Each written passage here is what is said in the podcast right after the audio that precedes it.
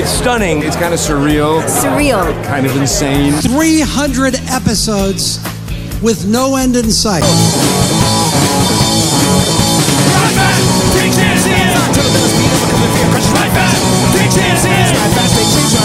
All right, and there we go. And we're uh, we're running, we're rolling with podcast episode 300. 300! 300. Uh, yeah. So, what our podcast listeners listeners won't realize is that prior to us lighting the candle on this very prosperous rocket, um, we fucked around for about 30 minutes because we are so out of shape doing Zoom calls. So, there was a period of time at the beginning of the coronavirus when our numbers were much, much lower, when we were really good at doing Zoom calls. I mean, we'd fucking figured that shit out. And everybody was where they were supposed to be, and their microphones worked, and we had really big, sexy backgrounds. And now it is like we have never COVIDed before. Mrs. Smith's fault. Could you say all that again? I couldn't hear you. I'm just Exactly. Right. Hey, Hey, hey, can you I'd say Ohio is expert COVID Oh, the COVID now. Um, everything that was supposed to happen today, all the things, all of the signs were pointing towards us being at purple level for people who are keeping score. Um, however, strangely enough, despite our numbers going up, we did not achieve purple status. So the funny thing is that they're saying, well, uh, the brag today was, well, that means we stay red f- for another 14 days. Great job, guys. Way to miss purple. And there's nothing anybody can do about it. They can't change it for another 14 days. By God, we're still just red. Yeah, then we'll go to black. Once you go black, you never go back. hey, People can't do anything. They can't even get sick right. Someone had to fuck it up. Yeah. Somebody had to fuck up being sick. Well, especially because we had planned we were going to do fireworks and explosions and get hammered and, Yeah. and burn a barn Exactly. down, and then we were going to do it at a Hoffa house and like had this whole party planned and all that out the window. So now we're here.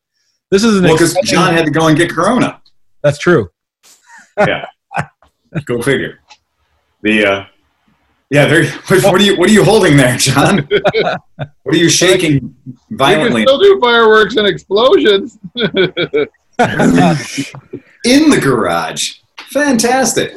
You don't Oh, like got that, snapping pops. Ah, I found I found some snapping pops inside my in one of my tiki mugs that I was cleaning out, you know, redoing my tiki thing, and I found a bag of snapping pops that got to be seven or eight years old, and they're about uh, ten percent good in there. So you know, I'd throw them at the cat, and the cat would be like, "What are you throwing at me?" You know, what's and then like every tenth one pop. You know, oh, so they don't get better with age.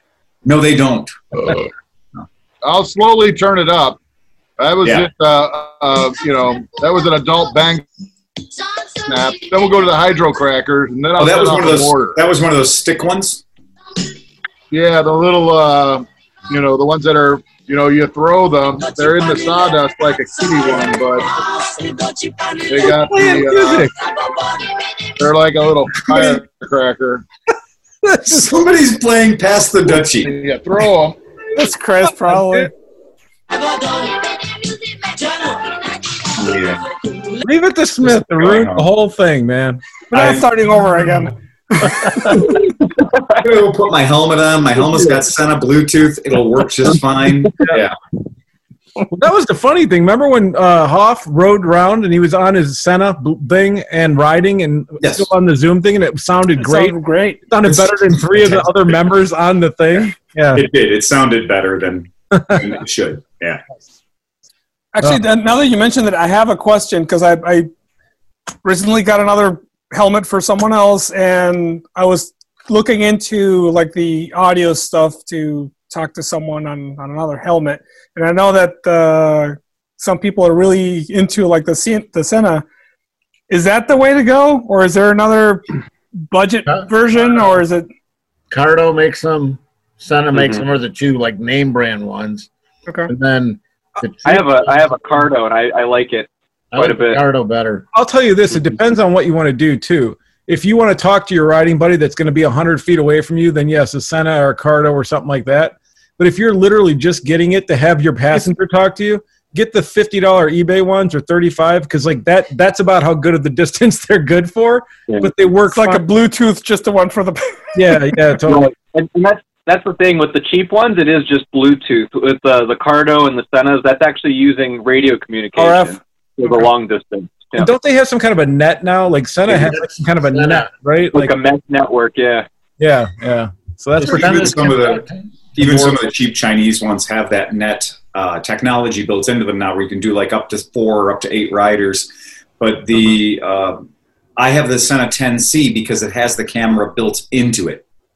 So like the 10C Pro, it's like 300 bucks. It's not crazy expensive, but it, for if you want to shoot video and do uh, ride It reviews the, and stuff, the whole thing. on bike, it works really well. I mean, and the microphone's remarkably good. The problem is it doesn't it doesn't do a good job of picking up motorcycle noise. So it does a really good job of your voice representation, but it does a really bad job of like, oh, I you know, I can you guys hear how great this bike sounds? And the answer is no, they can't hear how great it sounds because it's got technology to riding filter that shit out.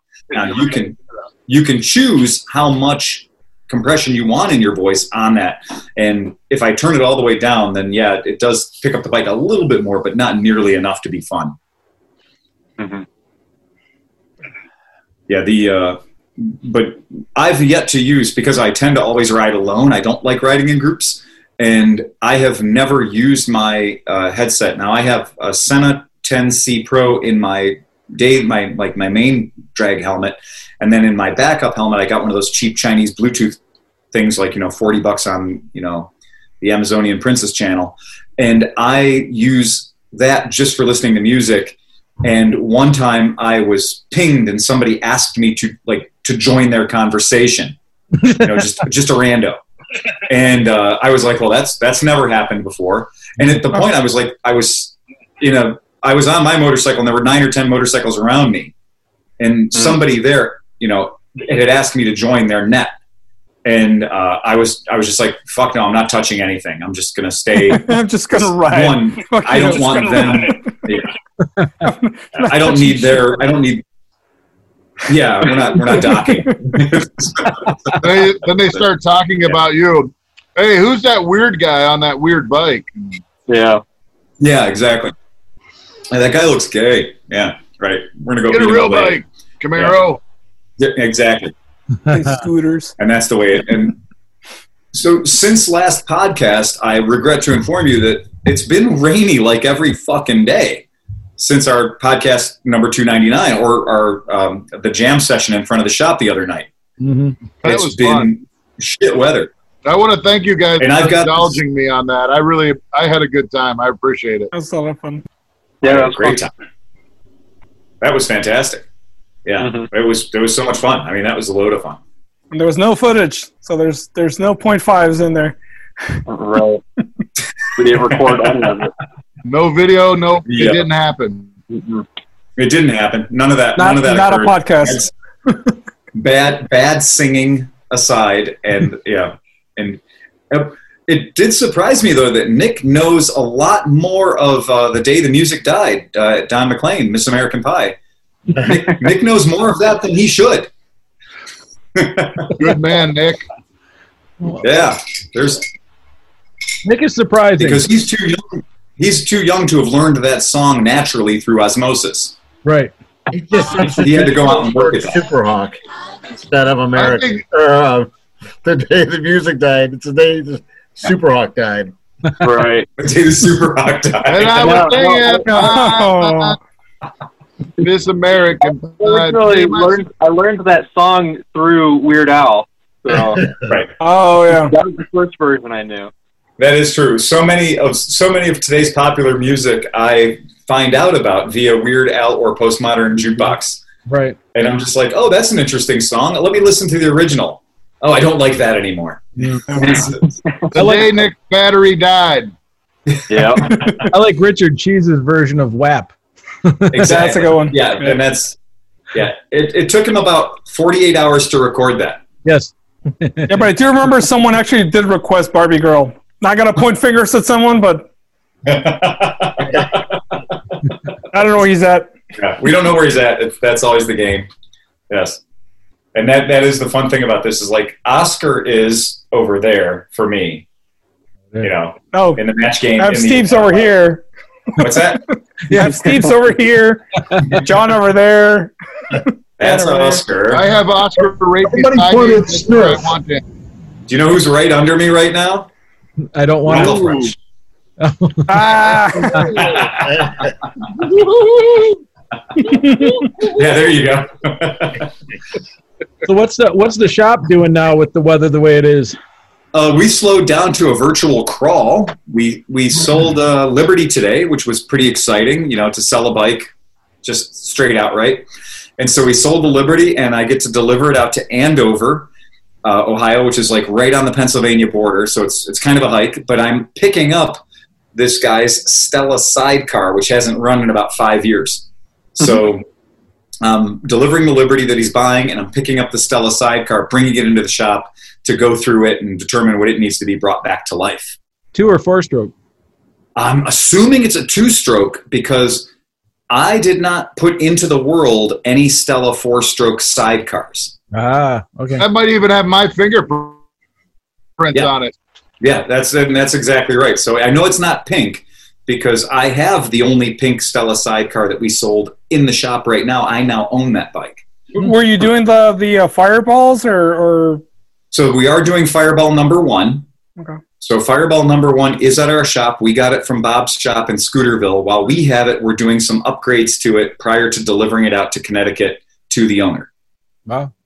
Yeah. So Kristen, who uh, does uh, Scooter Lust, she's K at Scooter Lust. So she has a, a podcast and some other stuff, and she loves fireballs. I guess she has other fireballs, and uh, so we're doing the things that she wants us to do to bring the bike sort of.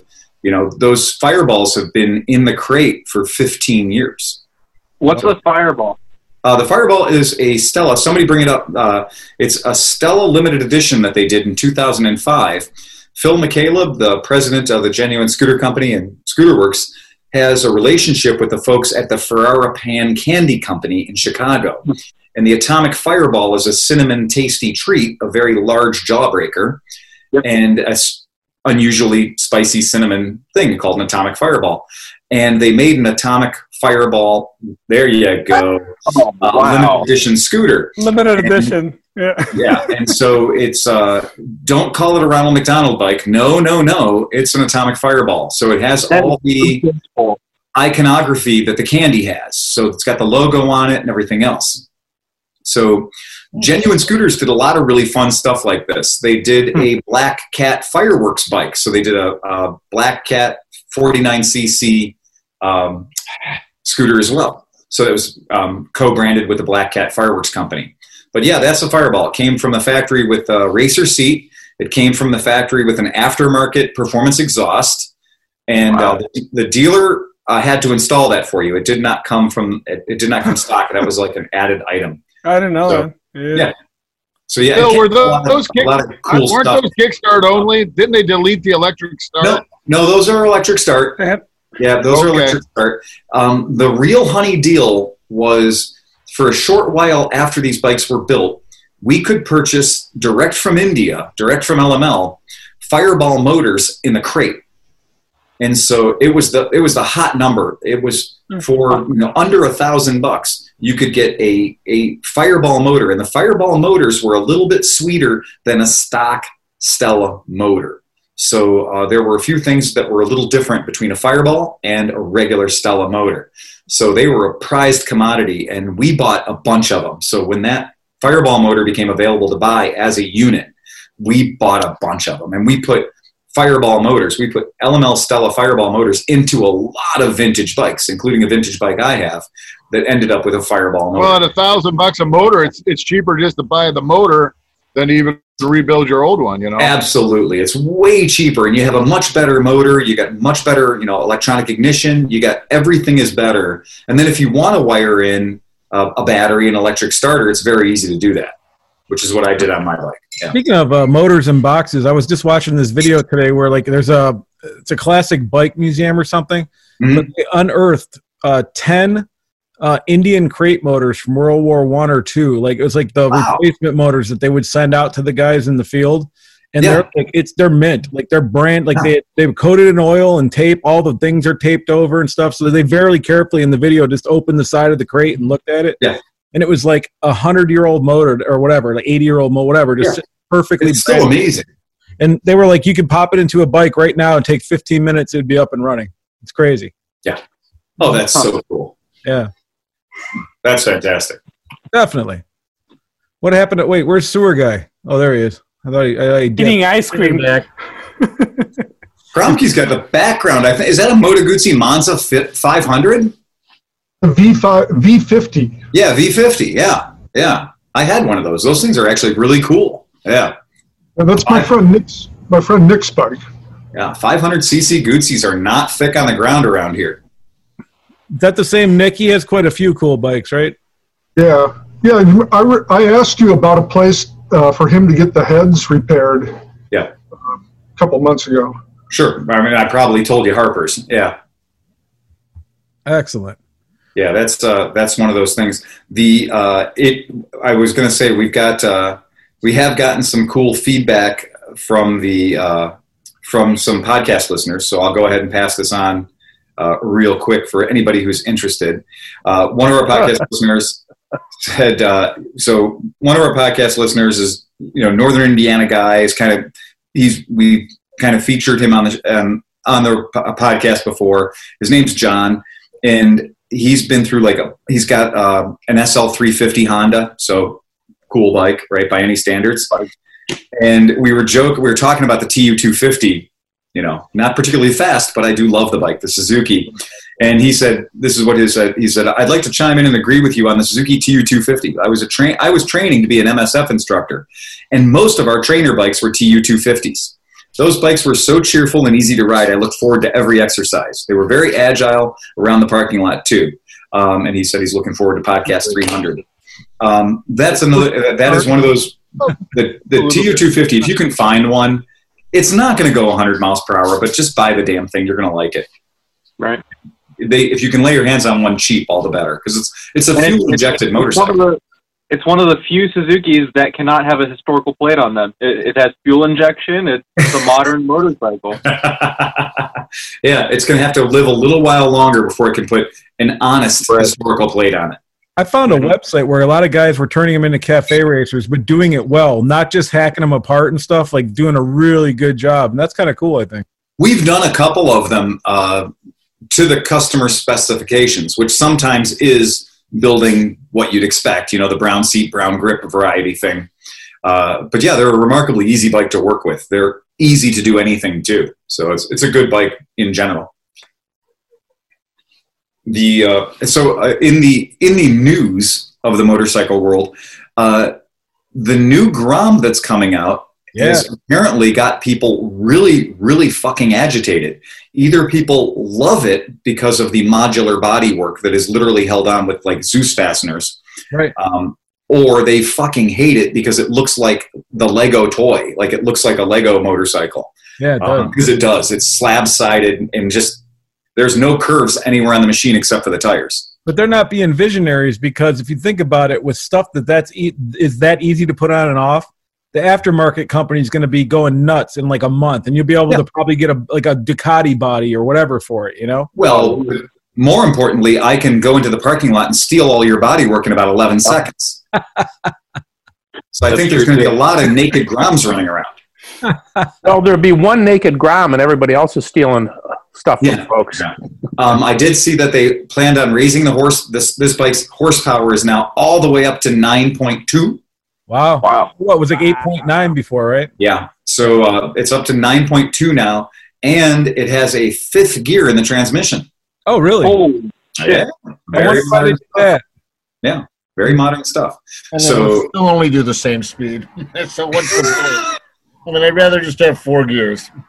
yeah, it's it's it's that kind of a thing where it's like four gears, five gears, 17 gears. It really doesn't matter. The bike is still what the bike is. Yeah, but just but added weight. the, the TNT has a five, fifth gear and it's awesome. Like that's what, that's what gives it at seventy mile an hour speed. I, I think the TNT's biggest shortcoming is the TNT doesn't have a uh, an ECU that lets you get to 14,000 RPM. Yeah, well, that's true too. because if you let the TNT, and I know that's the case with the 302 as well, is the only thing holding the 302 back from going well over 100 miles per hour is a rev limiter.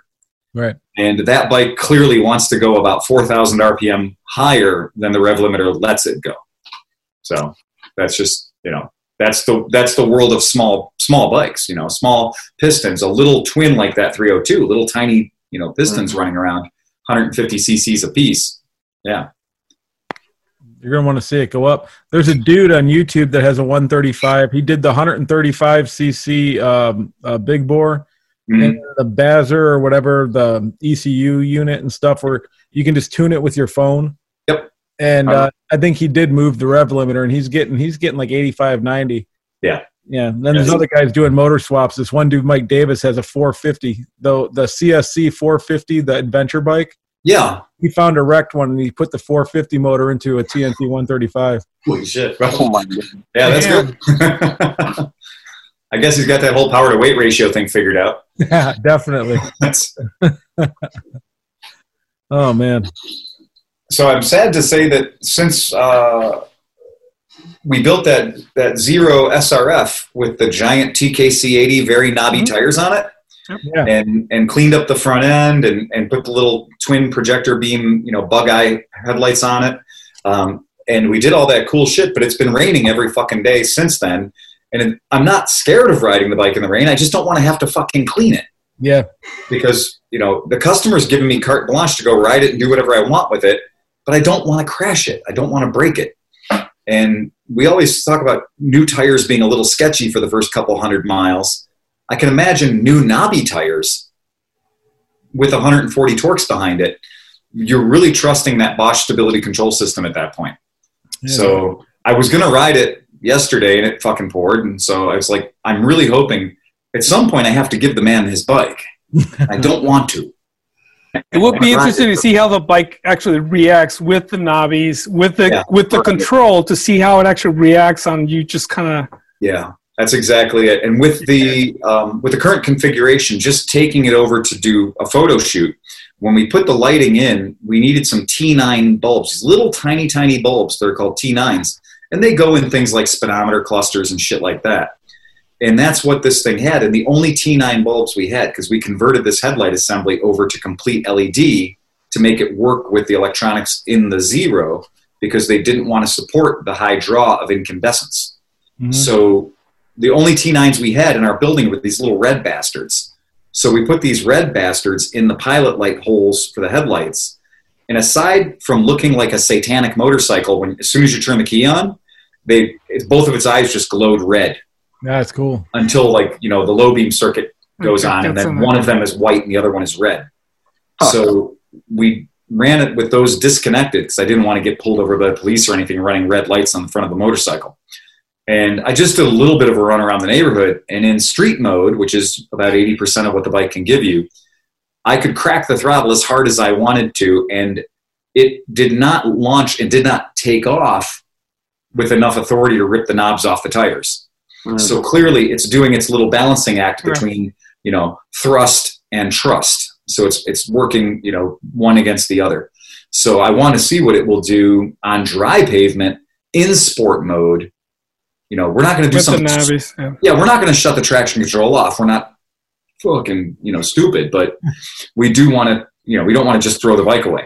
It's a twenty thousand dollar bike, but we did want to put it in sport mode with the traction control engaged and see what will happen with that knobby tire. You know, will the bike accelerate with a great sense of authority, and how long will it take it to go from zero to sixty with those knobbies on compared to with normal, you know, Pirelli Diablo Rosso Corsa twos? You know, so it'll be interesting to find that out. because you think the knobbies changed the ratio a little bit, right? No, what I think happens, I we measured it out. So I measured the run out, and the run out's almost the same on the knobbies as it is on the factory tires.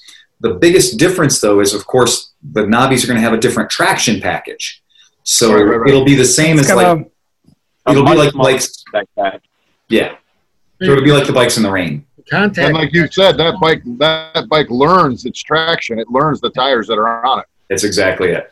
So I'm wondering if when we go out, if I take a regular zero with factory tires on it and blast it zero to sixty, run you know run my program and see how long that takes, and then do the same thing with the knobbies, what the difference is going to be on dry pavement with the TKC 80s because I got to believe there's going to be a whole lot of thrust and then trust. You know, it's going to be a lot of sure you're asking for this, but when I gave it to you, the tire broke a little bit, so we took some of that away. Right. You're going to get it to the limit, but it's going to need to figure out where that limit's at and adjust for it. Yeah, and so that's the magic of Bosch stability control is you don't actually feel it; it happens so up. quickly.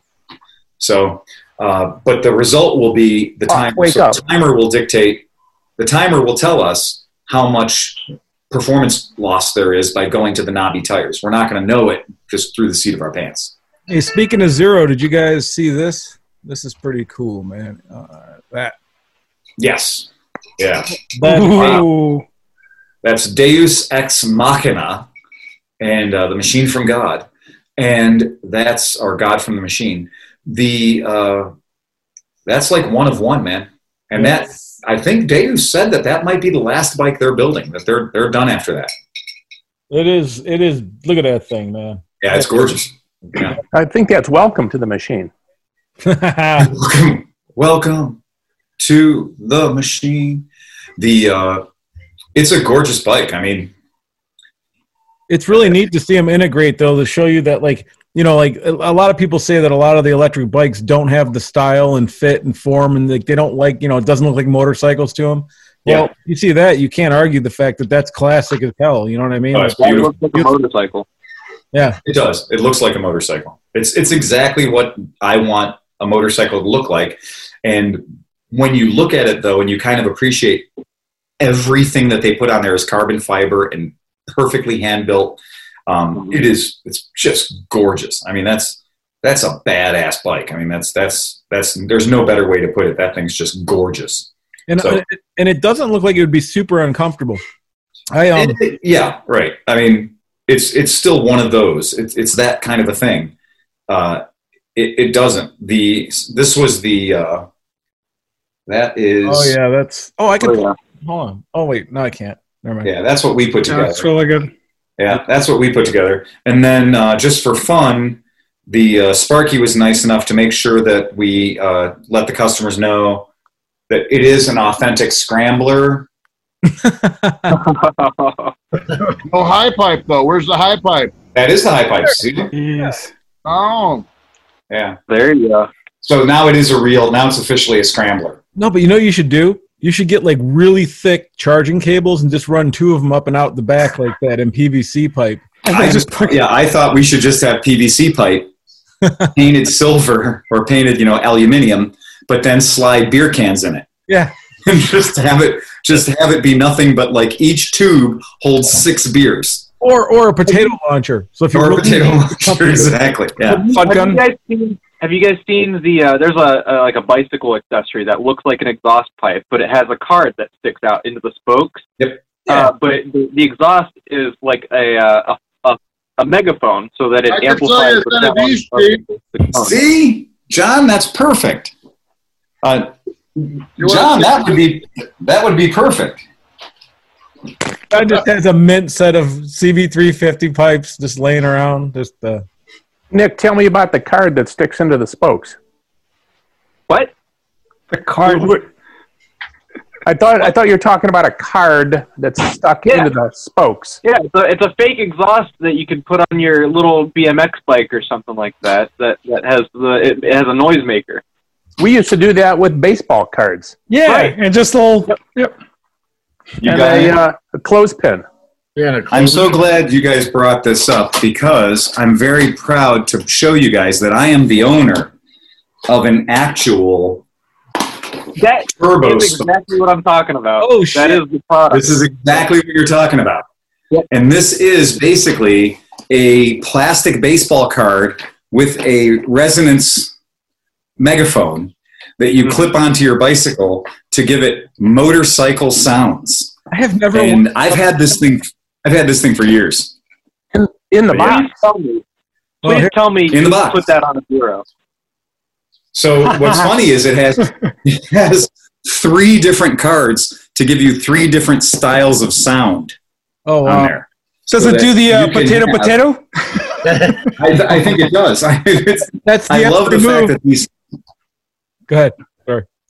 Yeah, I love the fact that these cards are literally interchangeable. Quick, they're quick disconnect cards, so you can slide a card out and put a different card in to change the tone of your bicycle. Oscar, if you want to get that potato potato, you got to remove about 75% of your spokes and just leave them on two sides of the wheel. but then, of course, it breaks, and it breaks, and you can't ride it anymore. So then it's just like a real Harley. But it only It'll sound noise when amazing. You- Yeah. You have to wear your leather pants when you have the potato. so that's it. But Oh, that's what it is. You guys are interested. Yeah, you might even still be able to find one of these. Oh, yeah, look. But I think what's funny Watch this. is it's called the the bicycle exhaust system. There you go. Nope. There Oh we my go. God, are you kidding me? Yeah, there you go. Cool. That's it. I like it. Oh, Yeah. there it is. There. Oh, wait, wait. Oh, there it is. Okay. Yeah. Slow down. Slow down. So the packaging has changed a little bit, but other than that, but yes, I was I was very much considering when I bought this. The reason I bought it was I thought it'd be fun to try to retrofit it onto a zero. That would be excellent. Jeez.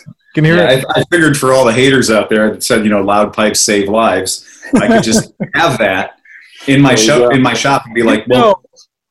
so for you, I have this because you're mm-hmm. special. And you Yeah. know that when, when electric bikes become like prevalent and they're more everywhere, there's going to be a Yeah. whole cast of guys that put amplifiers and speakers on them to make them sound loud. Just you know, Absolutely. eventually somebody's going to be doing that. Yeah. I want to know how well that uh, turbo spoke works on alloy wheels. Yeah. Well, there's one spoke every quarter, depending on the wheel. You know, it's like if it's a three spoke, it's going to have to be going really, really fast to make any noise. You know, so if you've got a three spoke alloy, it's not going to make a whole lot of noise. Mm-hmm. It's going to probably sound like a fart. If I had to wait. or an Turbo Spoke, the bicycle exhaust system. Or a Macklefresh. Hold on, wait a minute. Let's see if we can get this to work. This will be interesting. There it is. what you doing? Oh, wow. All Oh, it's an actual. It'd be Oh, awesome no. if you can make your bike look and sound like this. Well, now you can with Turbo Spoke. Turbo Spoke fits to any bike and makes it look and sound like a real motorbike. Turbo Spoke includes everything to totally transform your bike. It fits in just five minutes and comes with 15 custom stickers. There's no need for batteries because the sound comes from the motor card. Each kit contains three cards for three different sounds. The megaphone exhaust pipe not only looks cool, it really amplifies the sound.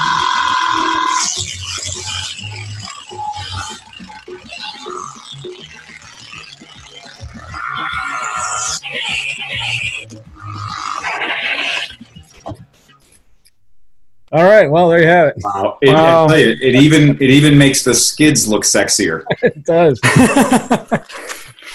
Is that a Shark Tank winner?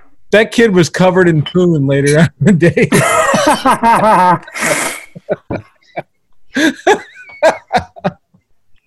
yeah. It's like a it's like a mating call. Sorry, For what other that? dudes. That was the Oh, best. Becky, wait, it's coming. It's coming from this direction, Becky. Come on. That was the best meme I've seen recently. It shows this kid. It's like I'm gonna buy this motorcycle and be so cool with the ladies. Then the next panel is like him at a gas station. These guys are like, "Hey, that's a cool bike, man." Then the next panel is like ten old guys around him. Like, I used to have one of those. And the next panel is like, "Ah!" Can confirm. yeah, can fucking confirm. That is it. Ma- major mistake of my life was I spent all of my teenage and young twenties years doing things that would only make me attractive to old white men. or the occasional Yeah, Latin. and that was basically. I, I assure you that everything I've done was what I call pussy repellent. I can confirm. None I'm of sold. I love you, man. I love you. if I had any advice, the best advice I could give to a young, a young male um, a young male motorcycle, like somebody who's really into motorcycles because they want to be into motorcycles. But if they want to trans, they, they, if they want to convert that love of motorcycles into sex, Ballroom dancing. with with yes exactly if they want to confirm that from con, convert it from motorcycle appreciation into sex the only way that you're going to be able to do that is to learn how to wheelie Yeah. Yep. if you can't wheelie Yep. it is a lot harder mm. and like that was it for me for me i had to like learning how to wheelie was was job one It was really, really It was like- important. Mm. It's really, really important. Yeah, and you you look like just anybody's just idiot friend if you're going down the street on some low displacement, small displacement, 150 or 250 cc motorcycle. Nobody's going to give you the time of the day. But if you throw a wheelie on command, now even the guys on much bigger bikes that can't do that are like, oh, well done. You know, did you see what that guy did? That guy fucking, did you see? He just wheelied that shit. It helped. So the guy who went, goes past the guy who goes past our shop, twelve o'clock on that Dyna, no problem. It helps if you're Yeah. skinny and you have a mullet and you're wearing a sleeveless belly shirt and you're a guy. Cam? That's just everyone under the age of twenty-two at AMA Vintage Days, and that's the girls too. Ooh, yeah. Man, it's been so Yeah, long. I'm starting to forget what that that event was like, man. So tragic. oh, it'll it'll be like a whole new event next year. Yeah. Right. Well, Um, the, uh, Isle of Man. The uh, Phil um, Bruce posted the shooting scoot is supposed Mm-hmm. to happen not this weekend, but I think the next weekend's uh, Yep. uh, November seventh. So you get a little bit of that Mhm. if you choose. The uh, Isle of Man's already been canceled for 2021. Really? So What? yeah, so and that's one of those things that's not official. They haven't officially said Isle of Man is canceled, but, But- the the people who are in charge of things like altering the road so it They're can be kinda- driven on in a racetrack, those people are all saying like, well, we would have to start making preparations for the race in like February or March, That's true. and our Yeah. numbers, the whole world is still going up right now. Yeah. So with the whole world going up right now, unless a can risk miracle happens, we're not going to go down to give them enough time to get that race ready. So Do I'm they on the forums. Do they have any COVID on the island? Like, did they keep it out of the island? They Oh, do. Oh, They do, and it's really fucking small. Don't get me wrong; it's a really, really low count, Yeah. but it's not zero. And I don't blame them for their little tiny island with a very few hospital beds Fucking spike. Yeah. to say, "Oh, let's bring something that's twice as big as Sturgis." Well, and even if they don't let in spectators, that's still a lot. All the race teams and Yeah. racers and mechanics and everything like you know, Formula One has been going around with these uh, you know audienceless races at, at tra- empty tracks. Uh, but even still, there's been occasional cases by the the team Yeah. that Well, COVID. did you guys mention It blows last? my Uh, mind that they're still trying to play. Go ahead. no, you guys mentioned on the last podcast that uh, the Valentino Rossi already is positive, Yep. right? Yep. Yep. Wow, I didn't know that. Yeah. the doctor tested positive, man. Yeah, they pulled him out of a like you know you didn't race and the whole thing. Yeah, it's getting weird.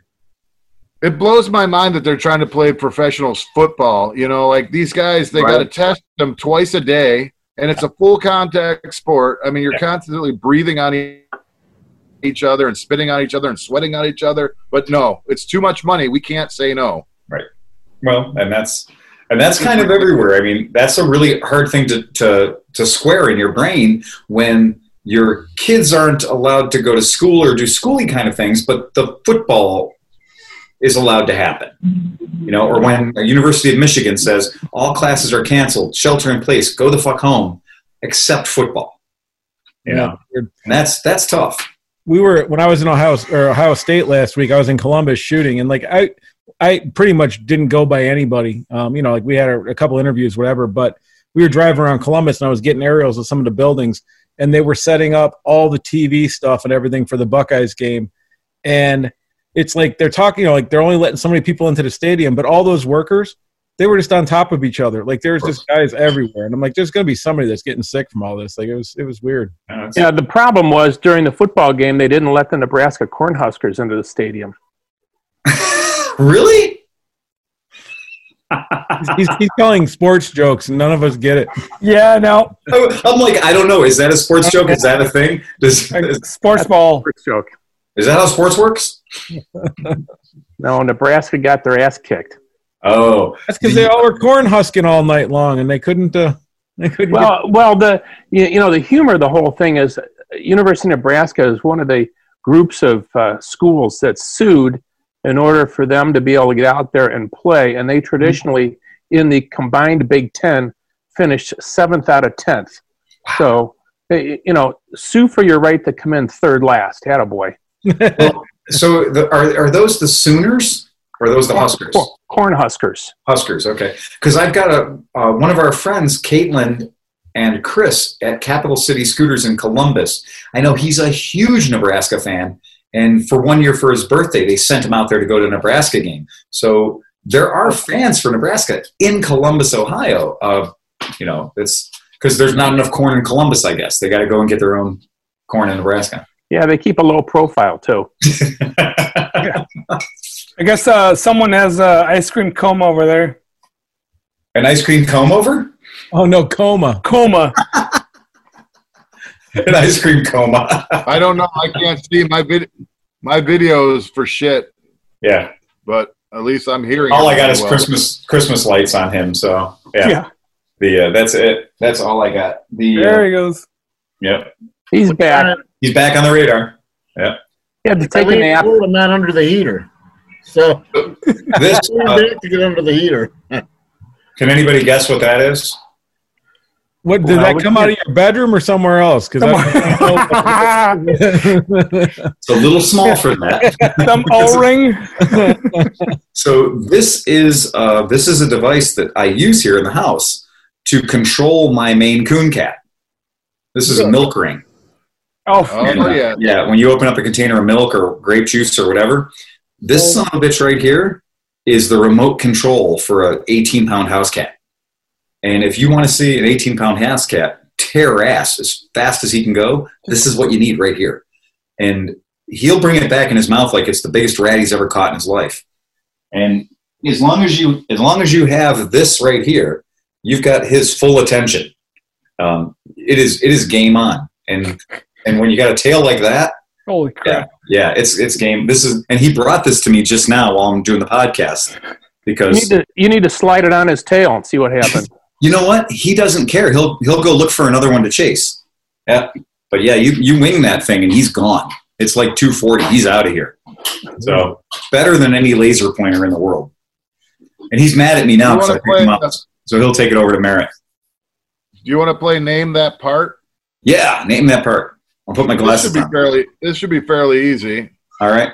So that's one end of this thing, and then you can see this end of it.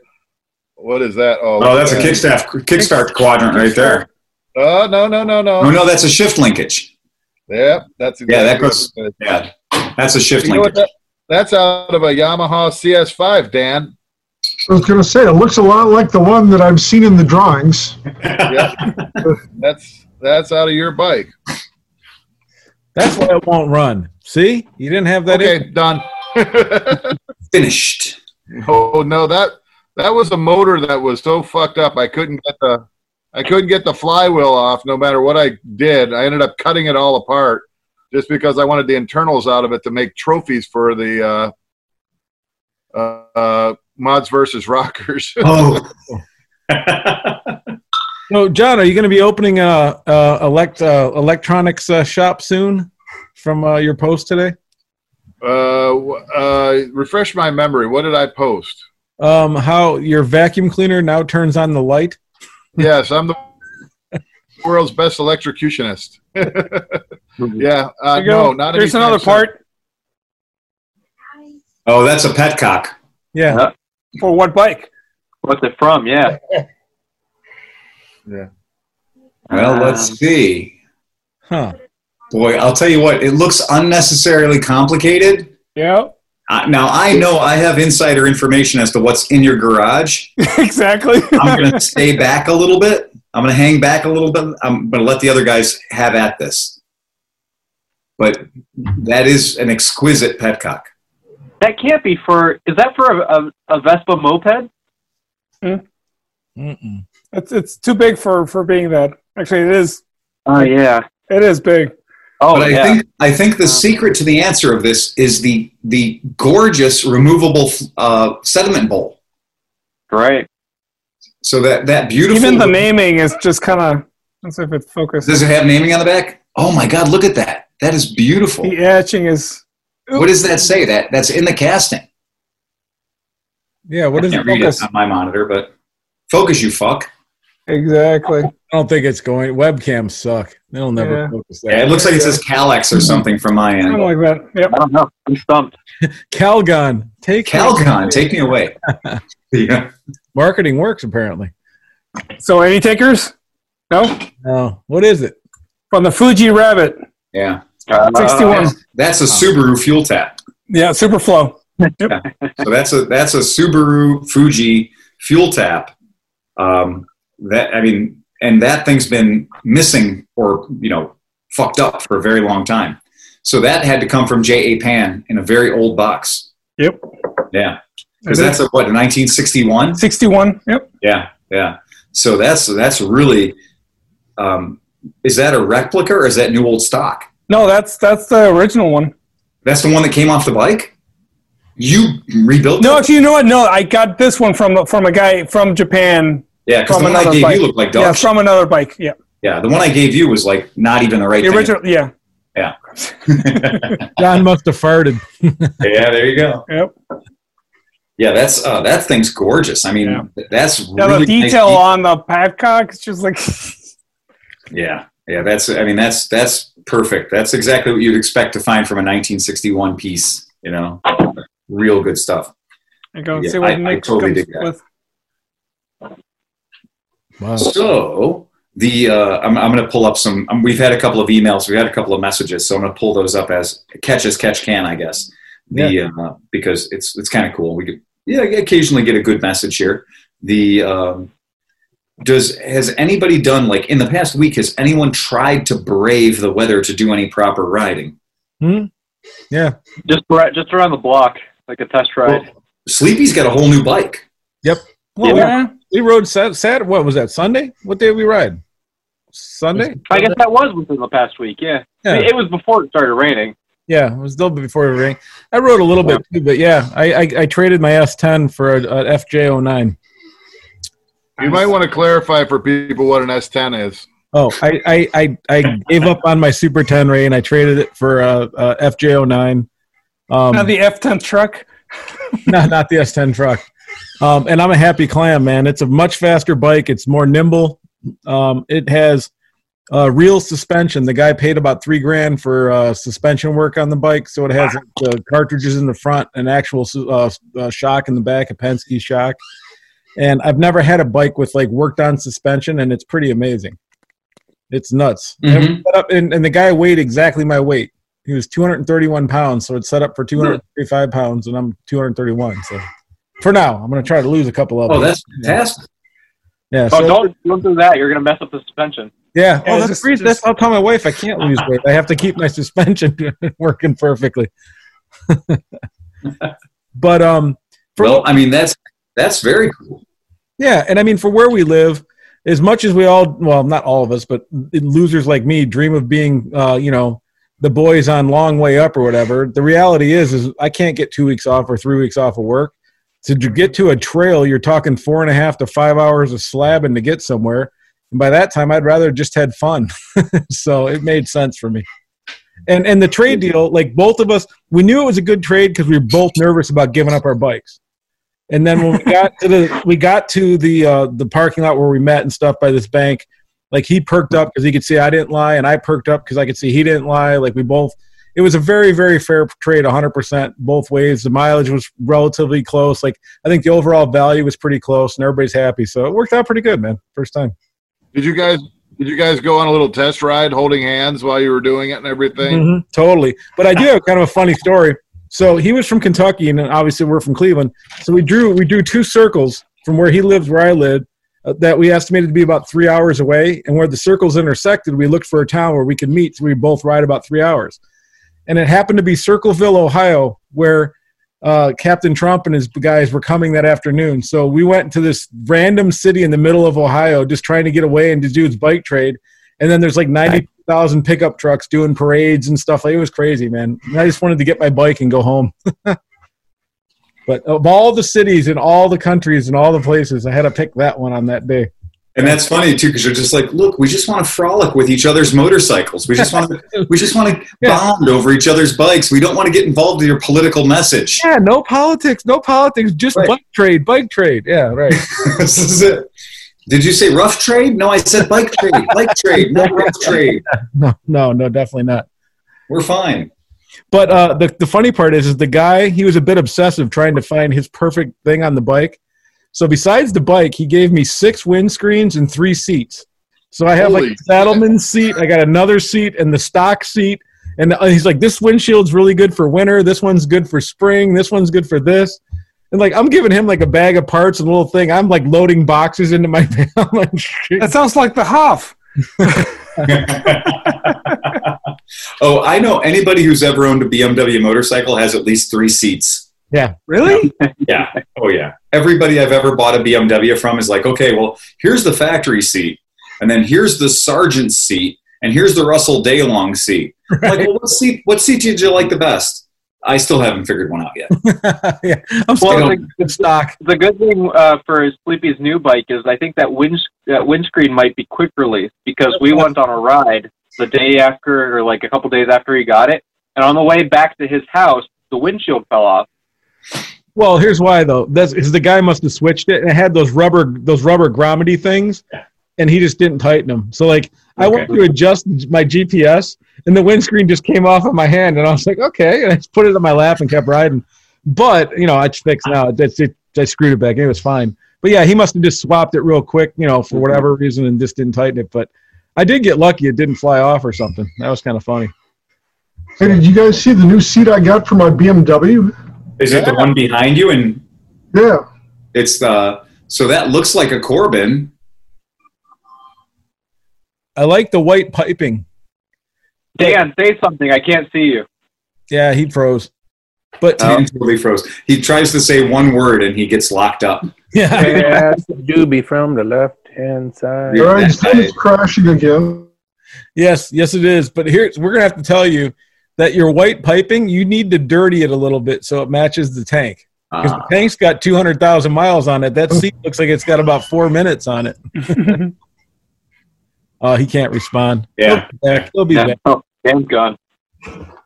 I I'm just sitting here th- thinking about how you would dirty the white piping on a seat, and it, nothing good comes to There's mind. no, there's no good answer for that.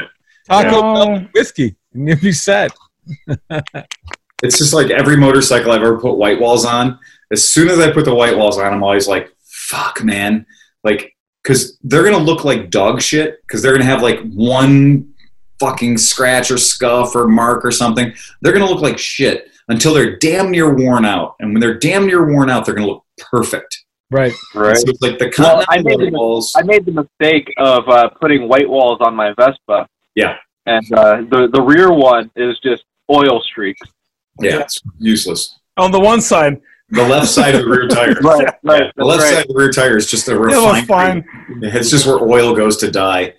The uh, I always thought it was funny. You know how they have those tire stickers, like Nitto or whatever, those big tire stickers. There's guys that are putting them on dirt bikes, and I'm like, "What are you doing? Like, you're gonna go ride in the mud with white tire stickers on?" I'm surprised that never became a market or a thing. Is white walls on your dirt bike? You Yeah. know.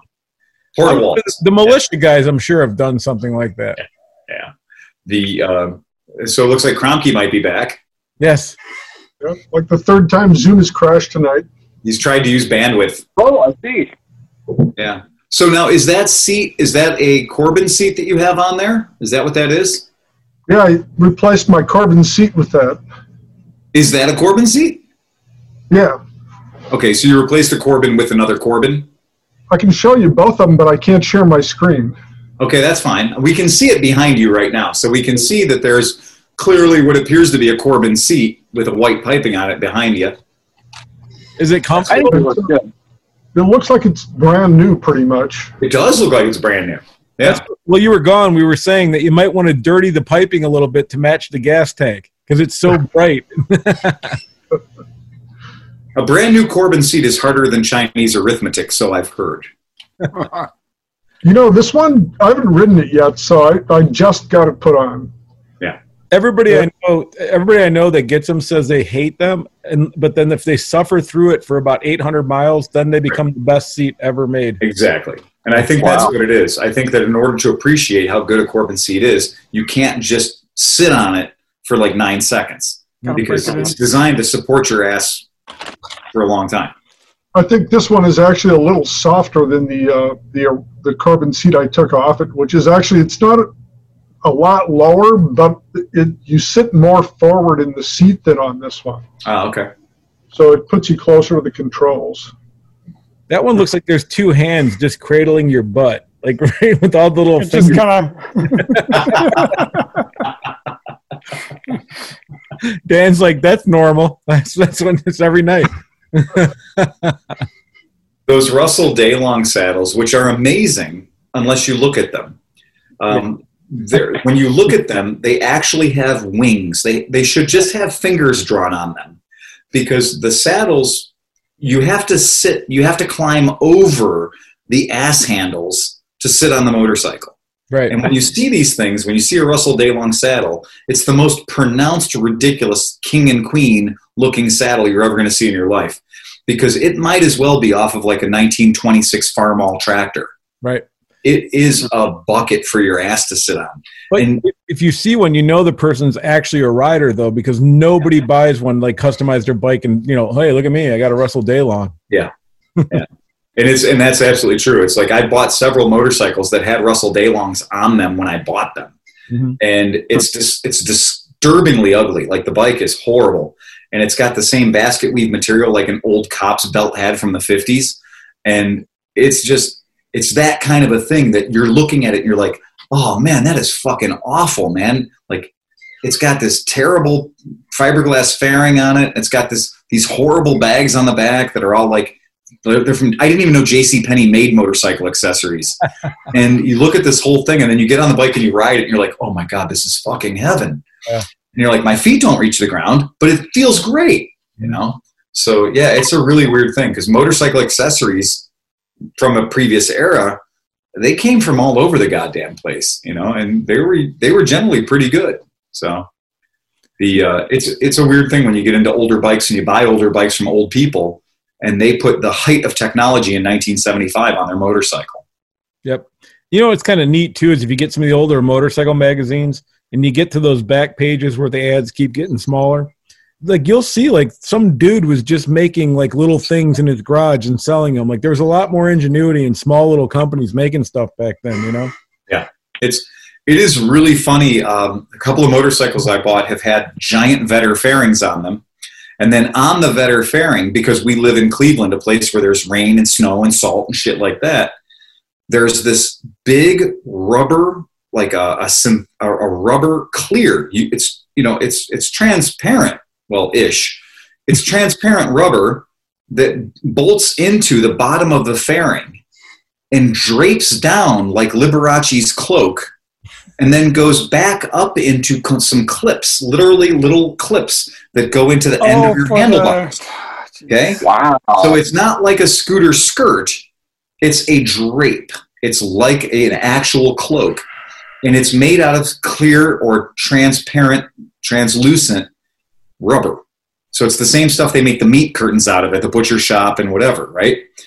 and that dangles down off of the, the the windshield or the fairing and goes down to literally protect your knees and your legs from the shit and then to keep it from just flapping in the breeze right like an old lady parachutist it's literally going back up to these little clips that go into the end of the handlebars and years ago i bought a honda cb500 um, you know it's very short run very you know 72 cb500 uh, honda and it had this massive windshield on it and it had this massive backrest and massive bags on a bike that had like 29 horsepower on its best day. but it had these rubber curtains on it, these meat curtains on it.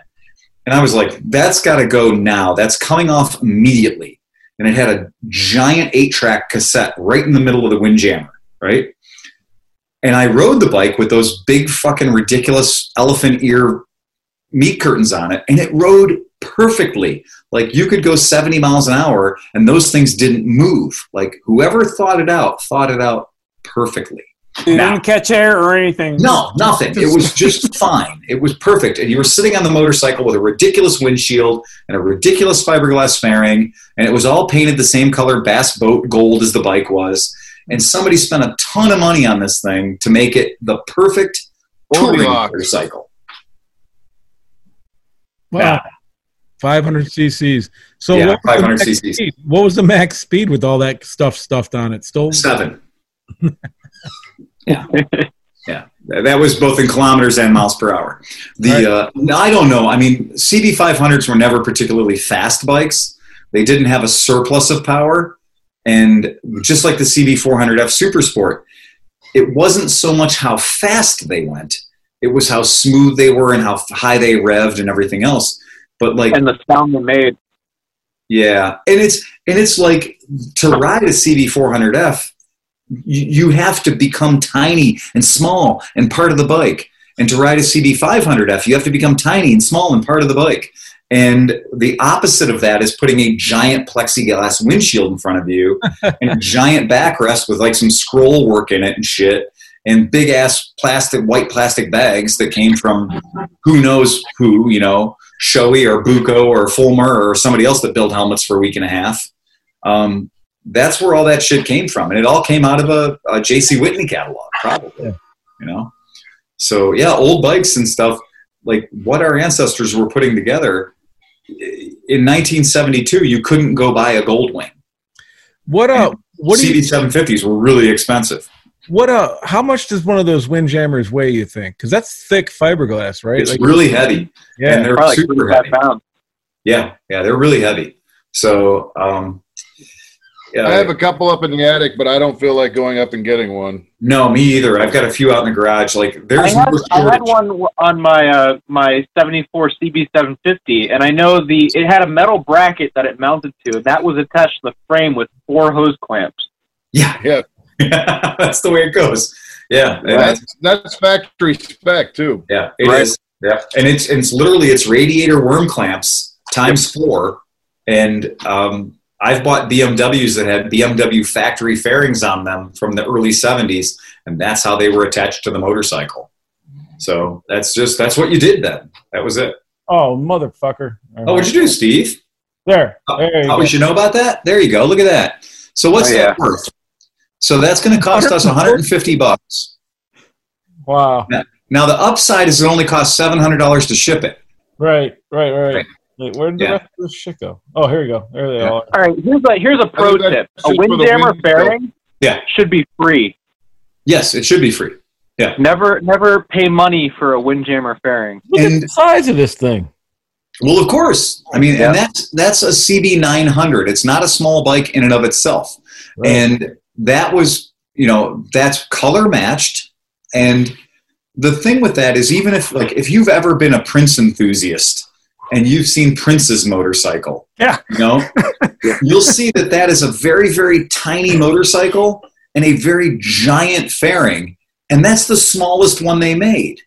Mhm. And this is a funny thing because, you know, I've met Craig Vetter and I'm friends with his uh, son Morgan, and I love their whole thing. And I'd love to go to their place and look at all of that prototype stuff that they have hanging out there because I grew up with it and I remember all of it. But by the same token, it is the number one item that magically falls off of every old motorcycle I buy.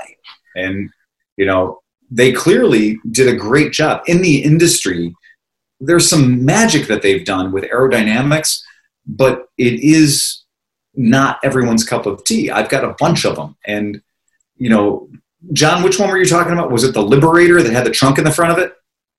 Oh, that that's a Bates fairing that I have. Is that a. Bates fairing? It has double headlights and a trunk in the front. In the front. And so it's got a It's front. called, Right. it's called the Bates Bates Clipper. The Clipper. Okay, there you go. And yeah, those windjammers Bates and all Clipper. yeah. Those things are, are fantastic. And I bought a KZ900 years ago that had a color matched chocolate brown windjammer on it that had every known electrical accessory that existed in the early 70s in this motorcycle. And it took me 15 hours to take all that off. There. Wow. Is that the Prince tribute bike? Yep. It is. Here's Wow. the thing, though. Here's the thing, though, is I don't think the I don't think the the the the fairing on Prince's bike was a windjammer. I think it was a like a knockoff. Oh, really? Custom one? Yeah. Pull that up again. My God, it looked windjammery to me. Here, hold on. Well, I don't know if that's the actual motorcycle, Here, but if you bring up the album cover, It yeah, passed. it. here you go. I got it. Just one second here. Here comes the album cover. Here, there it is.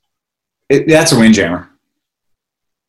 It's the smallest windjammer. With that big W right there. Look at that thing. That's crazy looking. Yeah, that is like you know, what's the windjammer look like? Because that's a windjammer. Well, I mean, I had a windjammer three, which was before it had the the black. I hmm, I don't know. Yeah, there's a W on that one. So if you take a look at that, that's got a W too. And it's you know the the biggest tell about how small it is is the fact that the head the turn signals are popsicles and they're not incorporated into it, Right. which is with a with a windjammer, a larger sized windjammer, Covers turn signals were always incorporated into it.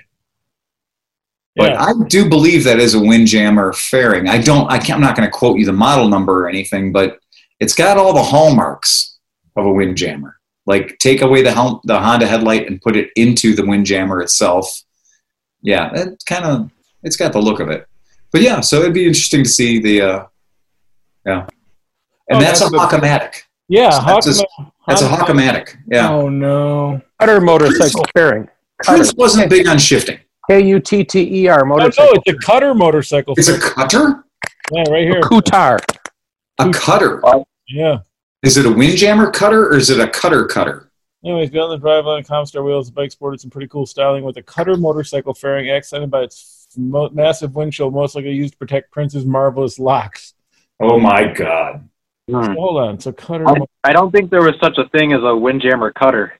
I don't know either. Yeah. No, I have no idea. but- That, I know uh, Windjammer also made a Quicksilver, which was even smaller than the Windjammer. Absolutely. It had the square headlight. I bought a that's CD the Bates, console with a Bates Quicksilver. Clipper that I'm holding up there. Oh, wow. That is That's something nice. else. Oh, man. is brilliant.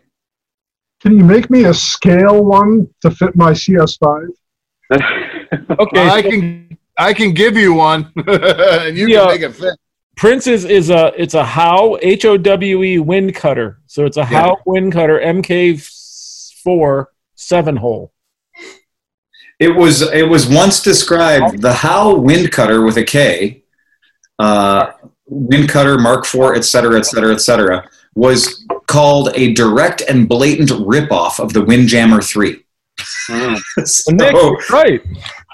yeah, Nick nailed Well, it. Nick absolutely nailed it. Yep. I know I know a Windjammer 3 when I see one. Oh,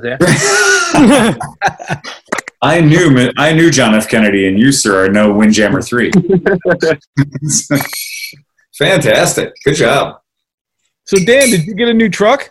Or Speaking of purple bikes, No, still without a vehicle. good man.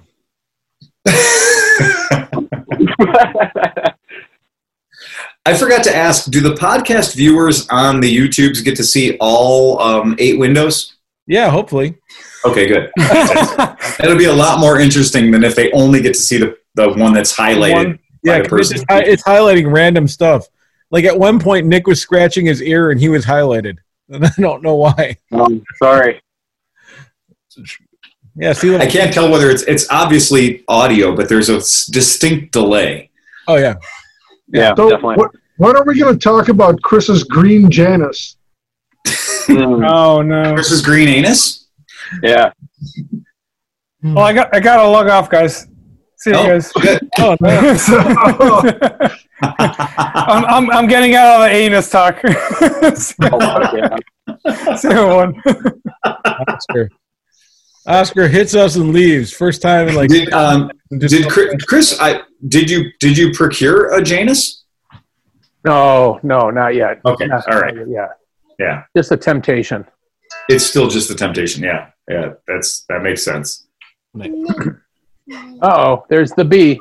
Yep. I, I, I haven't bought I haven't bought any motorcycles to like add to the anything. I just haven't found anything I like right now. And the used market is so volatile. The prices are so high. There's nothing right now that I'm like I really want to lay my hands on a bike. Um, there's nothing I've seen that is is that I'm interested in. I drove all the way across America, up and down, and the way back. I mean, I made I made a triangle out of America, and I didn't find a single motorcycle I wanted to buy. And I checked in Craigslist and Facebook Marketplace in all of those cities I was going into, and I couldn't find a bike that I was kind of interested in buying. Wow. Aren't you looking for a yellow Honda? Uh, F6B, yeah. So I kind of like have kind of always been watching. I've got all my Facebook Marketplace settings and Craigslist settings and eBay settings set up for a yellow F6B uh, in particular. And it's funny because that is a very strange thing. The ones that I have found that are in my price point have astonishing miles, or they kind of have a questionable history. Like there's something just not right with that bike. And the auctions that I used to attend uh, pre COVID, back in the before times, that would have a single auction that would have 2,000 or 3,000 bikes in it is now like advertising big news. We've got 200 bikes in this week's auction or this month's auction. And 200 bikes is like literally like two rows of bikes. When I'm used to going there and there being 16 rows or 18 rows of bikes. When do you think, when do you think the the COVID Harley explosion is going to happen? I don't know because we we were joking on the podcast a while ago about like, oh, Sturgis equals Right. explosion, and and the numbers didn't really bear that out. So it was like, oh, Sturgis, and then like one guy in Minneapolis dies who was at Sturgis, but then Sturgis area that had very very few cases prior to the event, Boing. all of a sudden now is like fucking off the charts. Like I didn't know there were that many motherfuckers in South Dakota to have the disease, let alone now looking at their numbers on something like Worldometers, where it tracks, you know, the numbers of people that have it. And it's like, fuck, man, that's a lot of people who live there in the service industry that a month later are mm-hmm. showing, you know, not so great, you know. Oh, and they only have 12 ICU beds in the whole state, so that's a problem. I'm, I'm sure they're I'm sure they're sharing the only respirator they have with North Dakota, and it's probably on loan from Canada. So Yeah. Uh, one of the things I heard the on the fight. radio this morning was that they're saying that a lot of the instances, like the worst thing that's happening is when people get together for like a social gathering. So it's not necessarily when you go to the store Right. or when you go to work and stuff like that. It's when you invite, you know, 40 some people over to your house and have this little soiree. And then next thing you know, uh, that's when a lot of people are really getting it because you think you've got, you know, oh, we don't have to worry about it. None of us have it. We'll be fine. The Yeah. family reunion, the they end like up with that. COVID and chlamydia. well, and that's the thing is, you know, right now there's a lot of with the motorcycle events and all the stuff that I like to do at this time of the year. This is a really a big time for me with the the stuff that I like to do and the types of trips that I like to have. And it's not. It's a really really bad thing to have. Um, when John and I went to Portland last year, and we were in the tent watching the flat track. So what was that like? Go fast, turn left. That uh, flat track thing that we saw. yeah. And that flat track thing was in a tent that was on the back of uh, a bar, a restaurant. And it was really cool, except for the fact that in this world, there would be a disaster because you have people in there from all over America and we're all doing the same thing. We're all eating, we're drinking, and we're bullshitting. And we're bullshitting, and the audio's up here, so we're like fighting to have our bullshit be heard.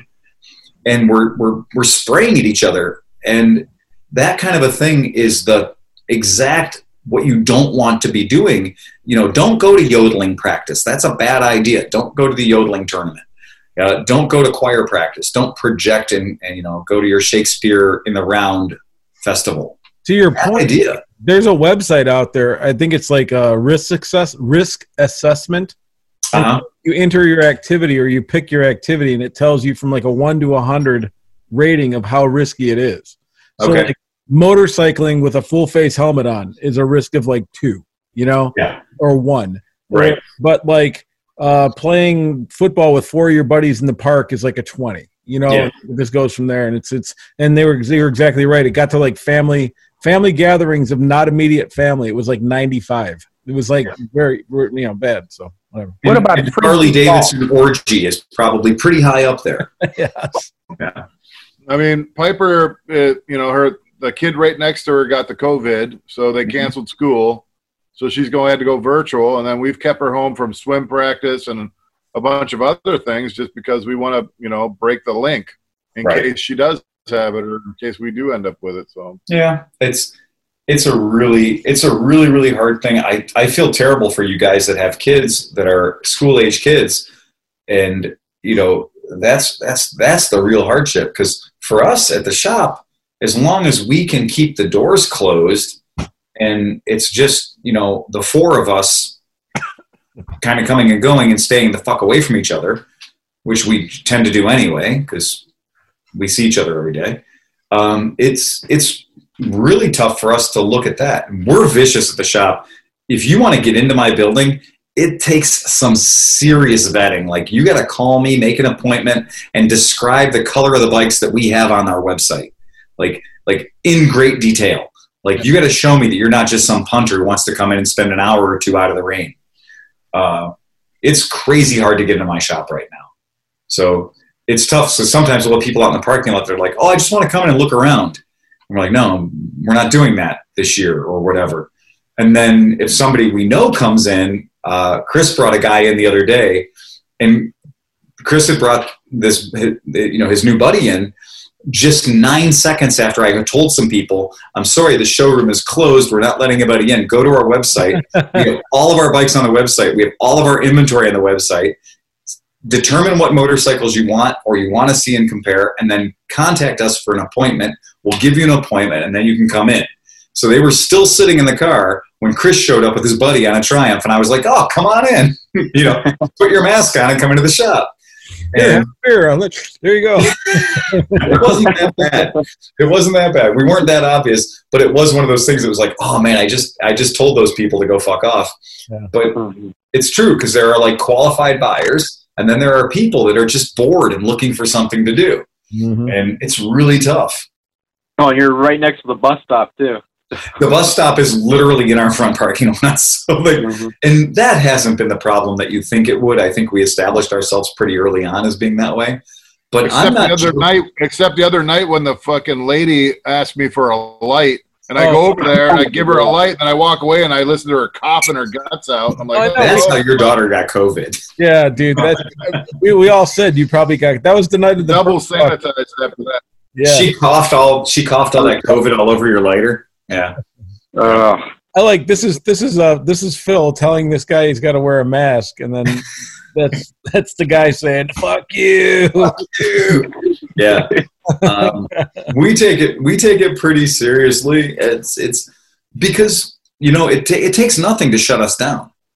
So if james gets it or renee gets it or i gets it we're done. Doors locked. We're fucked you know? Turn off the machine. We're done. Go you know everyone else could just go fuck off because we're done. We're closed uh, and we don't want to be closed we're not you know Dude, I'd love to. I'd love to be closed like one second after we sell our last Christmas scooter. You know, our last Christmas Vespa, our last Christmas Zero.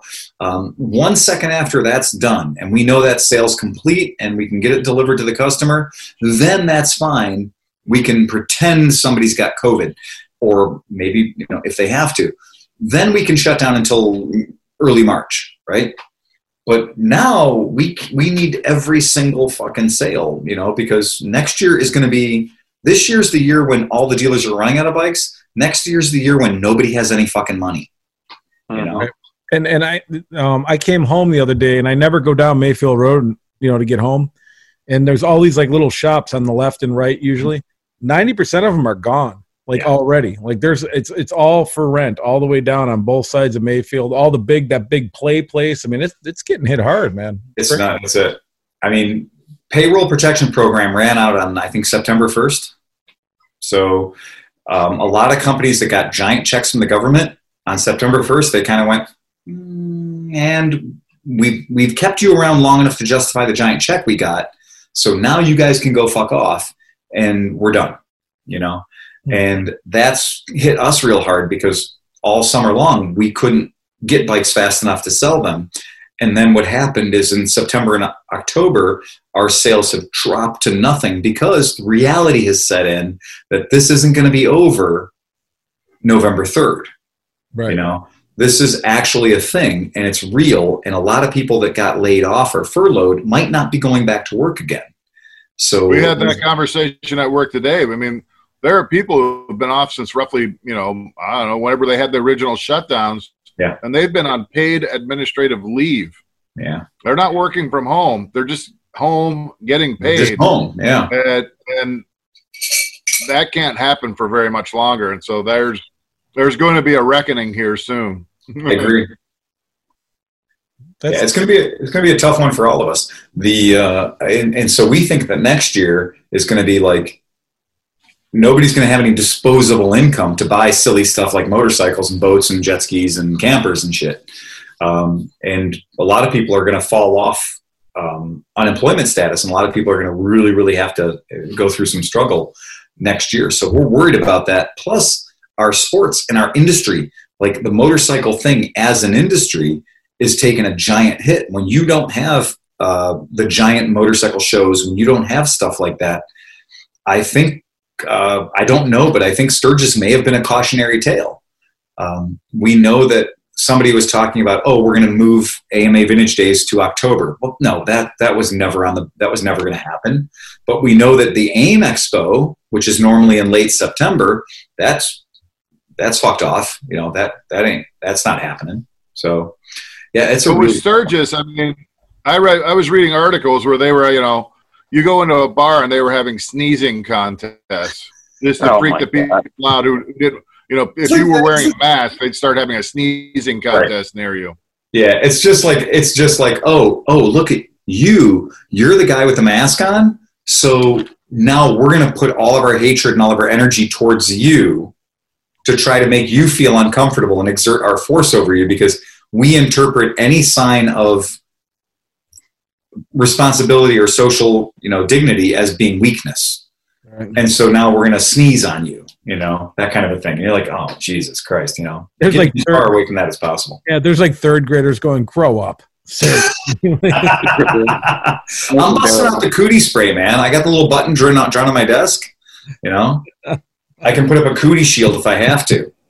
Yeah, wow. that's and that's a that's a, a kooky thing. When you think about motorcycle racing, when you think about power sports in general, it's really really tough to to imagine all that stuff when you take the fans away, when you take you know the spectators away from it, because then it's just like wow, you have to have a ton of money to be able to run that and and weigh those risks because if somebody gets ill or somebody gets sick and you have to shut that all down well the money you spent to get there is all still gone you're not getting any of that back yeah.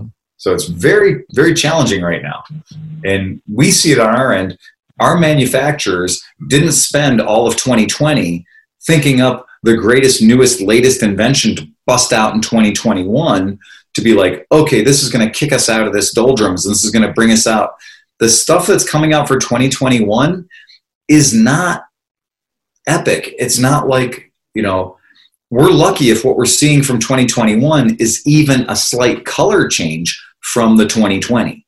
Mhm. So, you know, if this is the year that you're expecting something giant to happen, all that R&D time that's usually a year or two ahead of thing, a lot of people aren't really sure they want to bust that stuff out because there's no real show circuit or thing to give it the kind of press and publicity it deserves. Yeah, well, tell that to Honda. Yeah, that's true. The new, the new Grom and the supposedly the Hunter Cub. So the Grom and the Hunter Cub, but again, we we talked about the Hunter Cub two years ago when we Yeah. said that there. We said you can't do a Super Cub and you can't do a monkey bike without doing a, a CT 110, Right. right? And so I think that was a I think that was a snowball that started rolling three or four years ago. And uh, the Grom is literally the Grom is a five speed. Well done, but remember too that that's also the Grom's how many years old now? Anyone? like four or five. Yeah, yeah. So the Grom's been around a little bit. So, but what we're not seeing from Honda is we're not seeing like a new Interceptor. We're not seeing a new. Um, yeah, there you go. Wow, look at that. Oh yeah. Holy smokes! I need that. Damn, look at that. And all that being said, it still looks too small. Yeah. I do like the BMW looking tank now, though. Like I did find out where they got their exhaust for that, and it's right here in this box that says turbo smoke. it's right here. This is the exhaust for the Grom. Perfect. That's the one. That's what they used as a as a inspiration. Yeah. Yeah. Um, but yeah, that's it's it's a very interesting thing because I don't blame in these motorcycle companies. Nobody could have seen this explosion of sales and personal satisfaction products because people aren't going to Italy and they're not going to England and they're not going out of America because we're not allowed to. Um, even the Canadians and Mexicans don't want us.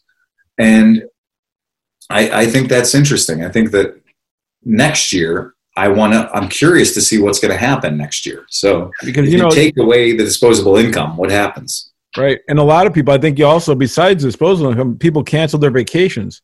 Oh hell yes! All the vacations getting canceled. A lot of I know families that split it up. Like dad got to buy something, mom got to buy something. Yeah, And the kids got twenty dollar gift certificates to like Best Buy, and they were stoked. You know. Like, the uh, I, it's a very strange market right now because Bruce I a huh? Go ahead. Bruce had a five thousand dollar deposit on his family vacation, and luckily he bought insurance, so he was able to get uh-huh. paid back. Mm-hmm. That's Canceled good. their vacation because his um, daughter got COVID. That's smart. Yeah, good for him. Uh, when did his daughter get COVID? That was oh, that's probably a couple months ago. And as Yeah. far as I know, it was her and the husband. The husband, I think, got it first. oh. Okay, but uh, yeah, and for the most part, relatively mild symptoms and everything, and it didn't spread any further than that. Yeah, I. It, it is a it's a very tough thing when you when you think about that stuff. Like when you take away my ability to go to Porco and drink, all of a sudden I have an extra three hundred dollars every two weeks. you know, and six hundred dollars a week can pay for a lot of motorcycle. Oh yeah. Uh, and, Peggy and and that's I actually happened to be. At, we took a drive. We took a little drive in the Corvette, and we went past Griffin Cider House, real slow. Mhm. And we saw- we were at five o'clock right when they opened. There was nobody in there. She's like, "Let's go in." I'm Yeah. like, "Okay, if you want to go in, let's go in." okay. And meanwhile, Yeah. you know, four martinis and a, a gin drink, and I, however many I had, you know, it was an eighty-seven dollar bill for a quick little stop. but Yeah. it, it was Yeah, that, that's what does. it was beautiful. It was something that she, I think, really needed at the time. Mhm. And uh, you know, we we got in, we got out. It was just us and the bartender. Had the place all to ourselves. So Yeah, and that's great. I mean, when you can have that experience, like I said, I I did that at the Undertow in Phoenix. Having the spot to myself and being able to do that and get that level of service and the high end cocktails, because I mean, I, I look, I can pour myself a fucking drink, but it sucks. and when I when I'm dealing with a trained professional who knows how to make a drink, I'll pay I'll pay a premium for that. And uh, yeah, it's it's it's very cool. Would you guys like to hear any of our Patreon listeners' uh, messages regarding our 300th uh, anniversary or 300th? Oh yeah. Sure. I would love to. All right. Okay, so here we go. This is Ben Big, and Ben Big has been a very good supporter for us for a long time, and has sent us messages. And well done, Ben Big. Uh, ben Big says, "Congratulations on 300 podcasts. I have listened to every single one of them, including the Lost 93 before they were lost. you guys are the best." Between the between the drinks and the creative insults, uh, some bike news, a ton of bike and life knowledge, I always look forward to listening. With Steve Sleepy taking over, the sound quality is 1,000 times better. Uh, thank you, Sleepy. Okay, shit dicks. Okay, shit dicks. Not to blow you, but you are you all are what makes this podcast great. With your humble narrator Phil steering the ship, this is only this is the only podcast that I Patreon to. I can only donate to one, and this shit show is gladly it. Now go fuck your hat. so, I will gladly go So fuck that- my hat for you, my friend. Yeah. I just Ben Big, let him totally, so totally down, we let him so down with this 300th episode. Damn you, COVID! damn you! and that's true. And really, I think actually this is probably this is cool. This is sublime that the 300th podcast is uh, uh, an example of the fucked up weird narrative that we've had because we did Zoom casts and then we we then we felt safe and then we came out and we did John's going to burn something. Uh, then we did our in-person casts. That- it's off camera, John. Oh fuck! the hell? Ah. I fucked up. I threw it in my full beer. I was, thought it was an empty bottle. Oh no! If that would have blown up, you'd have was a whistling glass buster. Yeah, we used to call those Which? something chasers. Yeah, Ah. We had a Well, word for those that you Still can't say. some beer left in it. Oh man, you definitely dropped it in there. Shit! I fucked up. Dan, what are you drinking? Are you drinking one of your six thousand dollar bottles of rum over there, or uh, rye, or? Actually, just grabbed the uh, the Rosebank, probably the most expensive bottle of scotch that I have. Ooh, Hmm. Nice.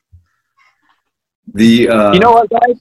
Uh, I'm I'm proud of all, all of us, really, because we we started out with a Zoom cast, then we moved to in-person podcasts, and then we went back to the Zoomcast now. And that I know of, none of us have actually gotten COVID. I did. Phil. Well, other than you. I didn't get COVID from here. I I mean, very early in the game, it was probably because of the zero training. Uh, that's what we kind of figured out. The timeline all worked out that it was with zero, and fortunately, it was very mild and very you know, very very chill and very controllable. But I don't believe that I'm at all remotely immune to it. I, I don't think for a second that anything about what I had is going to protect me, especially with everything that I've seen research wise that um, you can get it again and it can be really fucking bad the second time you get it. So Whoa. uh, yeah, I'm not playing. I'm not playing around. You know, I'm not running around with no mask on, being a dick. So the You're uh, just being a dick. generally speaking, just being a dick. The uh, for for real, the uh, yeah, it's it's a really interesting thing that you know, yeah, us coming back to Zoom again is it's weird. You know, But I mean, it, it also goes to show that we we've been taking this seriously. We we have been being cautious, and we've been taking all the necessary steps. So it's not like we're we're being reckless. right? Well, look That's at true. even even Sunday. Like we were, you know, we were riding and we were going to meet Hoff at a bar, not a bar, but like a, a place to get a beer. hmm It's a one, and, and we all just were like, nope, that's a COVID chamber. There was they they no social, no anything. So we ended up going to Market Garden and got a spot out outside in the corner, all by ourselves, like in this corner, and it was fine. Like at that point, it was just the same three guys, you know. And it is, and that's and, and I think that's that's smart. And being smart about this, um, if it can keep idiots like us from being sick and ruining our lives, that's that's something, you know. Yep. Uh, I mean, that's that that's really um, that's really saying something because I know that we want to do that. I mean, that's what I want to do. I, I want to play games. I want to go out and have fun, ride motorcycles, and, and all that shit. Um, John can't keep his hands off of Oscar, so it's it's cramping his style. You know. you know, Oscar's on probably on a Zoom call right now with his girlfriend. So Yeah, yeah. that's the only reason he would leave so quickly. You know, the uh, It's a different kind of call. That's a, It is a wanker call. if he accidentally changes the camera right now, it could be really interesting. Oh, that'd be nasty. Oh, it'd be like that guy, that news guy on CNN. They cut back after his lunch break and he's whacking one off. Was that on? You heard about that, or- right? No, that was on uh on C-SPAN. right? Okay. Oh, sorry. Different C. Yeah, yeah, yeah. C-SPAN. It's like They come back. They're like they're they're supposedly on a break, and then like the they're like, oh, okay. Then the the screen tilts down and he's fucking chuffing one off. I mean, That's embarrassing. yeah, but I mean, how, who leaves their camera on? You know, like if you're gonna be flapping the dog, put a piece of tape over that thing, man, just in case. Well, that's only the half of the horrible. I mean, the one thing that I saw was a, you know, a seventh grader who was supposed to be on break, and then next thing you know, uh, that 19 year old guy who's been abusing her for the last year comes in the room and, you know, starts making her give him oral while all the fucking kids are watching. And it's like, What was you know, the teacher's like, turn off your cameras. Everybody turn off your cameras. blah, blah, blah. Call the cops. You know, it's just fucking awful. Where was that? Where was that? That was, uh, I mean, that, that was a couple of weeks ago. I read a couple news weeks ago, article about yeah. that. How did I not? They arrested. about I mean, they arrested the guy and everything. Oh, It's like, fuck. I yeah, mean, that's crazy. I mean, what do you need? I mean, that's prima facie evidence. Fucking run the guy through a tree chipper and let's be done with it. Yeah, that deserves that. Definitely, hundred percent. Hey, I'm cashing out here, guys. You guys have a good finish up on the 300. Yeah. Adios. Hey, you're not going to give us a fucking joke? What's the problem? I know what the hell, man. Come on. Oh, he's gone. He's gone. Boy, that Oh. he bailed out of that quick. Yeah. Man, we had such good plans for this. Uh, Well, exactly, and that's and that's really, I mean, and that's uh, the that's sort of the analog for the entire 2020 season. but this so people, 301 is going to be awesome. Well, maybe not 301, probably uh, 331. That's 325 is going to be awesome. Yeah. Well, we were gonna burn Does down. anybody have any? Does anybody have any interest in doing the shoot and scoot this year at Bruce's house? Yeah, I would You're like to. it? I replied to him already. Yeah. Um, That's yeah, I've, I've, I've got 7th. kind of, I've got an interest in doing that, so I'm I'm kind of on board with that. The uh, so you know we'll see weather weather permitting, right? Because that's a Saturday Sunday thing for me. It's rain or shine. That's, uh, that's next weekend, right? Yeah. Yeah. Not this weekend, but yeah, I mean that would be next Saturday, Sunday. Um, other Patreon questions. Uh, Dave Hutchinson asks, he's got, I got a question for the podcast. With Zero on board, do you think that Polaris would eventually make snow bikes? Would that be a more efficient powertrain for electric? That'd be And um, somebody needs to pull up, or Steve, Steve can pull up a picture of a Chrysler snow Timber bike. So it was a, called a Snow. Runner. It was available in the 70s. And these things were, uh, I think, available in any color of orange that you wanted. And it was a small two stroke, I think a Carter manufactured the engine. And it was a single track. So it had a ski in the front and had a track in the back, but the track was only about six inches wide. I've owned uh, one and a half of these over the years. And the Snow Runner, there you go.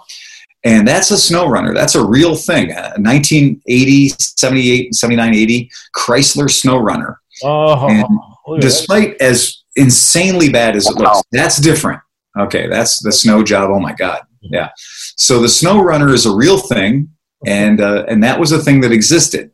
Now, here's what I can tell you about a snow runner is I had a snow runner that I had dialed in. It was running perfectly. And it was very bad. I mean, it did not move you along like you wanted it to. The uh, it it Mhm. di- it didn't have any balls. It had to be just the right snow conditions. Otherwise, it would just dig a trench in the snow. So if the snow was too light and fluffy, it would just dig a trench and dig in, and it wouldn't go anywhere. A lot of times, you had to help it along with your feet, that kind of thing. But I've never really had a ride on a snow runner that was fucking epic. Wow. Now that being Yeah, said, that's why you need a timber bike. yeah, and there are some dirt bike conversions where they have a track on the back and a ski on the front that work very fucking well. And we've seen that. Yeah. And the Yamaha BW350 is notoriously a good snow machine, you know? And this is a, a good example here that Steve's pulled up of just brilliant off road performance.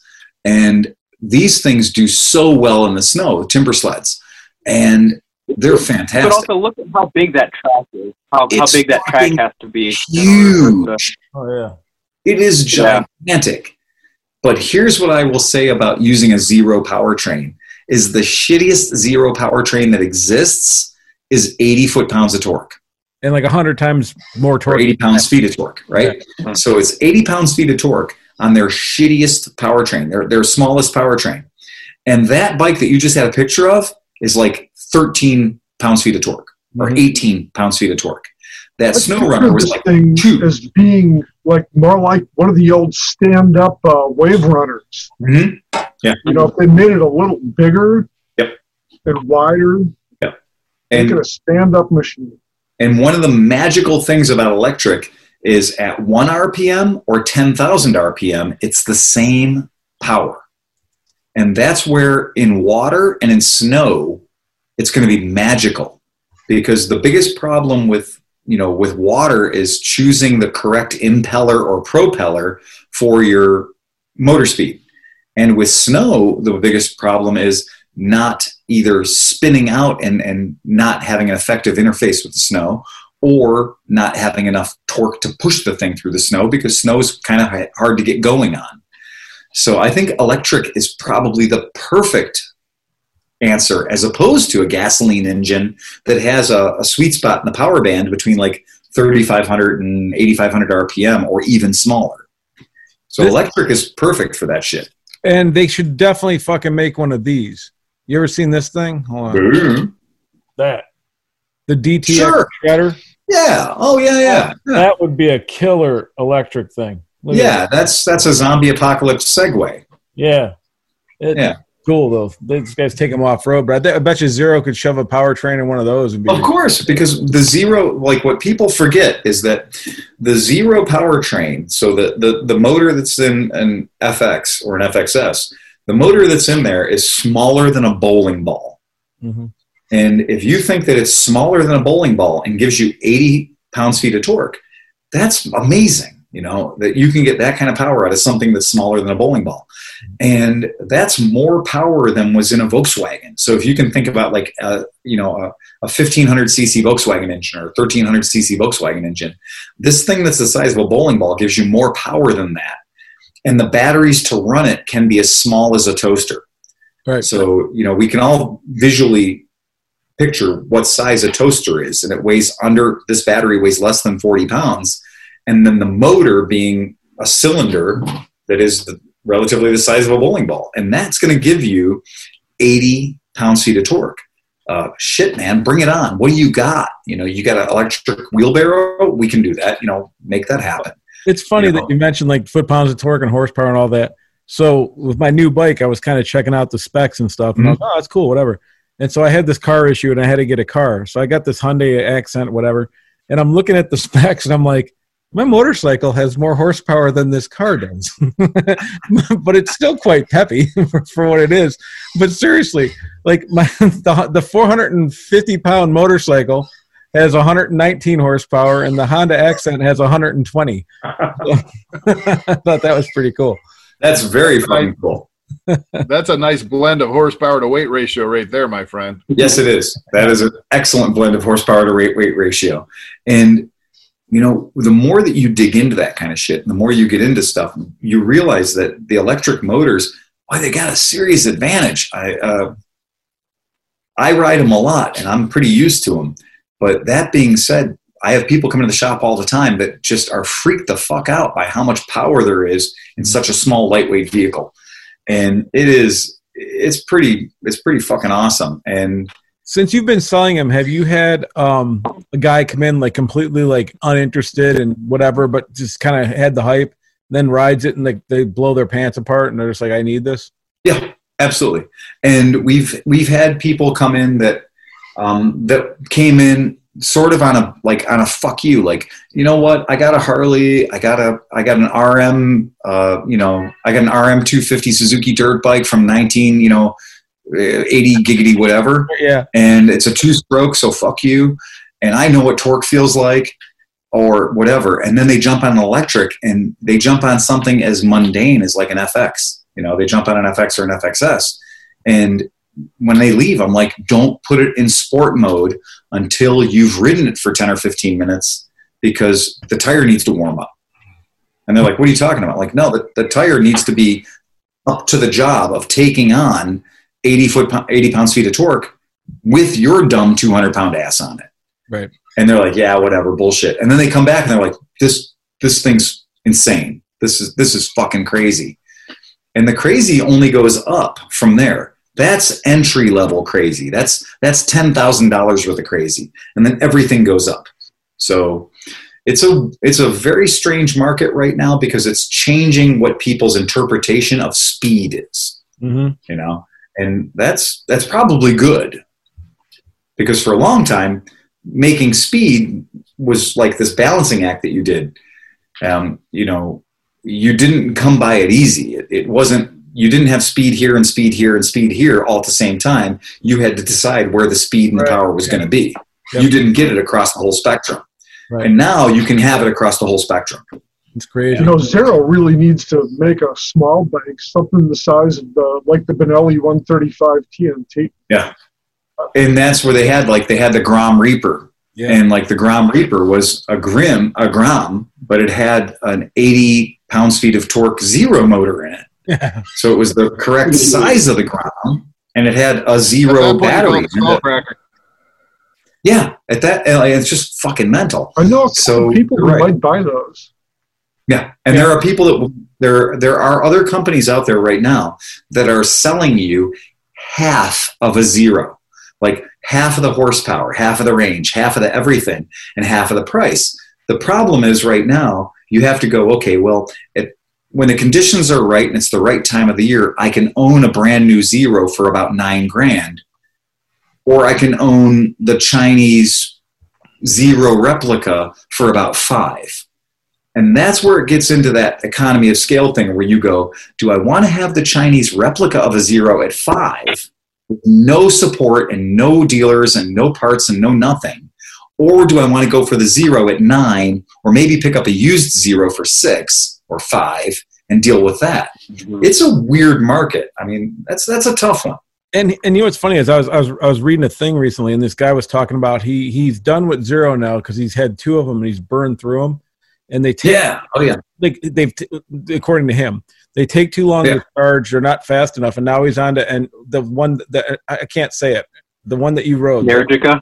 Energica yeah so he's on to the Energicas and he's kind of dogging zeros which is like that's kind of cool because that means we've been in the electric game long enough now Yeah. that now you're getting like team it's like Ford and Chevys and stuff like that Exactly. kind of Yeah. neat people are getting like There's- Yeah, he he didn't go back to a gasoline powered motorcycle. He went to a better electric motorcycle. yeah. But Yeah, what kind of charging? So Phil, you're familiar with both. Pretty, you know, you've ridden both and done stuff. What kind of charging does the Angelica, or however the hell you say it, have that the Zero can't do? Energica. Energica. That's it. Thank you. Well done. Uh, so Energica, the, the biggest thing to know about Energica is Energica is an Italian product that's extraordinarily high end. And the people that run Energica basically told me it's like, we don't necessarily want to be zero. We want to be pro gamers only. We don't want this to be for the $10,000 market. We want this to be for that more Ferrari $30,000 mindset. We want you know we don't want everybody buying this bike. We want qualified operators. We want fetishists. We want people that are in that highest echelon. We're And yeah they're made We're Italian for Christ's sakes. exactly.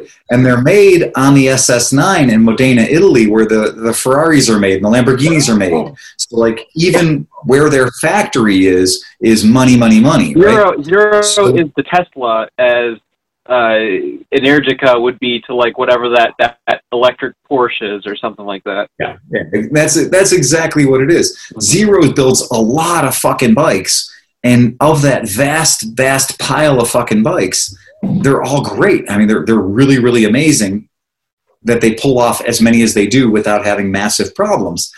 And Energica is building like a fraction of that, Hmm. but it's that super. The the ego and the the e, EVA Rebel, those are not fucking around bikes. Like those are bikes that when you get on those things, be prepared because they are fucking scary fast. They're marginally more power than the Zero SRF, and they carry with them instead of a 14.4 battery, they carry a battery that's over 20 kilowatts, you know, over 21 kilowatts. Wow. So that makes them heavier. It makes them 50 to 100 pounds heavier than the zero. But the idea being, sure, it's heavier, but this motherfucker has got gobs of power, right? And it's got this long range because these giant batteries. And that's when you look at Energica, that's their selling strategy. It's the most power. It's the biggest batteries. It's the giantest of giants. It's the biggest amount of shit that you can buy Right. in an electric motorcycle. And that's what sells Energicas. It's for people who go, I could have a zero, but I'm different, right? But And they didn't. They didn't fall for the lightning. So the lightning, after this COVID thing and stuff, they have to be pretty much dead at this point. I think the lightning. I think the lightning was one of those things that I think that I can make this statement on my own that 218 miles an hour, one bike, one time, one test, that got their name out there. And so a 218 mile an hour electric motorcycle made everybody pay attention. Now you can do that. You can make that happen, but you can't go mass production with that shit. You're right. And that's where Lightning, in my opinion, based on the ones I've seen, fails. The stuff that I've seen from Lightning in the past year, I would not pay money for. It is it is problems waiting to happen. And I wouldn't own it. There's no way I would spend my money on that. Because part of me spending twenty thousand dollars is that I need to be able to call somebody who's gonna pick up the phone and rescue my dumb ass when I've done something stupid. and I don't think I could do that with Lightning. And honestly, like with Energica, Energica in the United States is not a giant company. I've been there. These people are intense and they love it hard, but there's not like, oh, I'm going to put you through to the call center and, you know, tech support number 286 is going to help you. Right. No, you're dealing with a guy. You're dealing with a dude. And so Energica in the United States is very, very, very small. And Zero in the United States has been doing this for well over 10 years. So that's the difference. Like at this point, I hate to say it this way, but buying a Zero is like buying a Toyota, Hmm. right? Buying an Energica is like buying a Ferrari, Right. you know? And buying a Lightning is like buying the shit that somebody built in their garage. Maybe a supercar and it's one of a kind, and they're probably going to test it on top gear, but it's probably going to catch on fire, right? and that's where I would put that. Like, y- you can be the most different guy in the world, but at some point, being the most different guy in the world means you can't get stuff. Like, Right. you can't get what you need. And if your Mr. Exotic breaks down, you're super Mr. Exotic now. You're you're 30 grand's hanging out in the weeds. Good luck, man. So yeah. I don't know. It's it's not where I would want to be. So I think that I think that Zero's got it from like the Toyota standpoint. Mm-hmm. They built a metric fuck ton. And also they're DoD approved, which means Department of Defense approves them. Law enforcement agencies approve them finance companies will finance that bike for seven fucking years. So that tells you there's a great de- degree of confidence in its bikes holding its value, and it's not just a disposable light the fuse and run away kind of thing. You know, um, that's pretty cool. And the fact that you can still get like you know if you own a zero today, it's very very easy to get parts and support for it. So that's that's a good thing to do if you're in the electric vehicle market, because the worst thing you can do is try to convince somebody who loves gasoline powered motorcycles for whatever reason that they need to have an electric motorcycle. Fuck you, you know? Mm-hmm. You know, I don't need a Prius. I don't want a Prius. That's not what I want to like have. me, me personally, me personally, I I love the electric bikes. I've enjoyed every time I've ridden them and everything like that. But I'm not going to spend my money on one. Right now. Exactly. Right. I exactly. just, if I, you know, if I had, you know, windfall of money and cash fell out of the sky and I Mm-hmm. could go out and buy a brand new bike, it's not going to be a zero. I mean, not that they're not great bikes, but I'm just not ready for it, and that's just not what I want right now. It's the perfect third or fourth or seventh or ninth motorcycle. If you ask Steve, you know, for Oh. Steve, it's like, yeah, you know, Steve loves his zero. Absolutely. He rides his zero all the time. It's a good commuter for me, but Yeah. but you have to have the the purpose before you have the bike. Right. That's exactly right. Yeah. That's a, that's Honestly, a really, The top two bikes on my list. commuter for me. The top two bikes on my list would be either the Africa Twin or like Steve just bought that FCO 9. Mhm. I mean, you couldn't ask for more than either one of those. I, and then maybe third place would be like a uh, a Versys for sure. Mhm. If I had to have one bike, Yeah. I have to admit, like if I had to get rid of all my other bikes, I'd be okay with it. I'd probably be riding this one quite a bit. It's weird when you find a good bike that's comfortable, man. It's it's fun. It's a fun bike. Do you guys remember a while ago one of our podcast listeners sent us a picture of a topless girl to make us read his uh, message online? Yeah. yeah, let's see another one. He's back. so uh, so here we go. Oh, and something I wanted to touch on touch on once we're done with that was that uh, new Kawasaki patent. New Kawasaki patent, huh? How do you have fucked up We're, eyebrows? not, we're wait. I want to see topless. I want to see. titty. No, no, go ahead. Do your thing. Let's do our reader. Are you ready? Okay, Well, here it comes. The Kawasaki applied. Go, John. What? Uh, okay, Kawasaki applied for a patent for a new motor platform. So this is going to be a two-stroke, supercharged, direct injected, mm-hmm. dual overhead cam, mm-hmm. supercharged motor. But So sorry, what that's John, there, there's no such thing as an overhead cam in a two stroke motor. Unless Yes, it's a diesel. is. Okay, so you, you look at What's two-stroke diesel? diesel? technology, and so a, di- a two-stroke diesel actually has Exhaust poppet valve. valves with Mhm. overhead cams Mhm. and a supercharger. So it's basically you're using a supercharger to pack the air fuel mixture into the cylinder. Valve cl- intake valve closes, the piston comes up, compresses, fires, the exhaust valve opens. It comes down, you know, halfway down, the exhaust valve opens. Then you start the cycle all over again. So it's a two-stroke with valves. Mhm. So none of the air i- air intake goes through the crankshaft, goes through the, the, the it goes all through the top end. But how would that even So you actually how would have that a- work though? It seems like you're saying that because of the the uh, over atmosphere, it pushes it out. Yeah, so you have to supercharge it because you have to pack because you don't have transfer ports and the bottom end pressure pushing the into air air fuel mixture into the cylinder. So you have to have a supercharger that pushes the air fuel mixture into the cylinder. Well, at that point, I think it's just Then the air intake- going into the cylinder. Well, it's direct Well, for, for the, the two-stroke, uh, whatever Kawasaki patented, because with the direct injection. Yeah. So Right. it's direct injected. So once you put air, yes, you're right. So you put air into the cylinder, you come up, you compress the cylinder, and at top dead center, you spray in some fuel. I'm assuming it still has spark plugs if you're using gasoline and not diesel. So that detonates. Uh-huh. And when that detonates, about halfway down, whenever, the exhaust valve opens up and that escapes. And then it closes, and then you start the cycle out. So it's a two has to run stroke kinda like a- gasoline. Like a uh, like a Prius engine where not all the stroke is utilized for intake. Like part of the That's stroke. uh, is- the Atkinson cycle is Yeah. what the Prius uses. Yeah, that's what I'm saying. It's got to be like a, a modified Atkins cycle because if it, Yeah. the piston's coming up, it can't. It's not, it, or when it's going down, it's still not.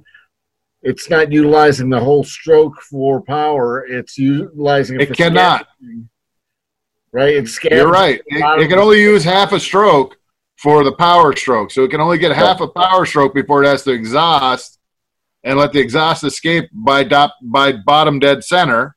At bottom dead center, all the exhaust has escaped.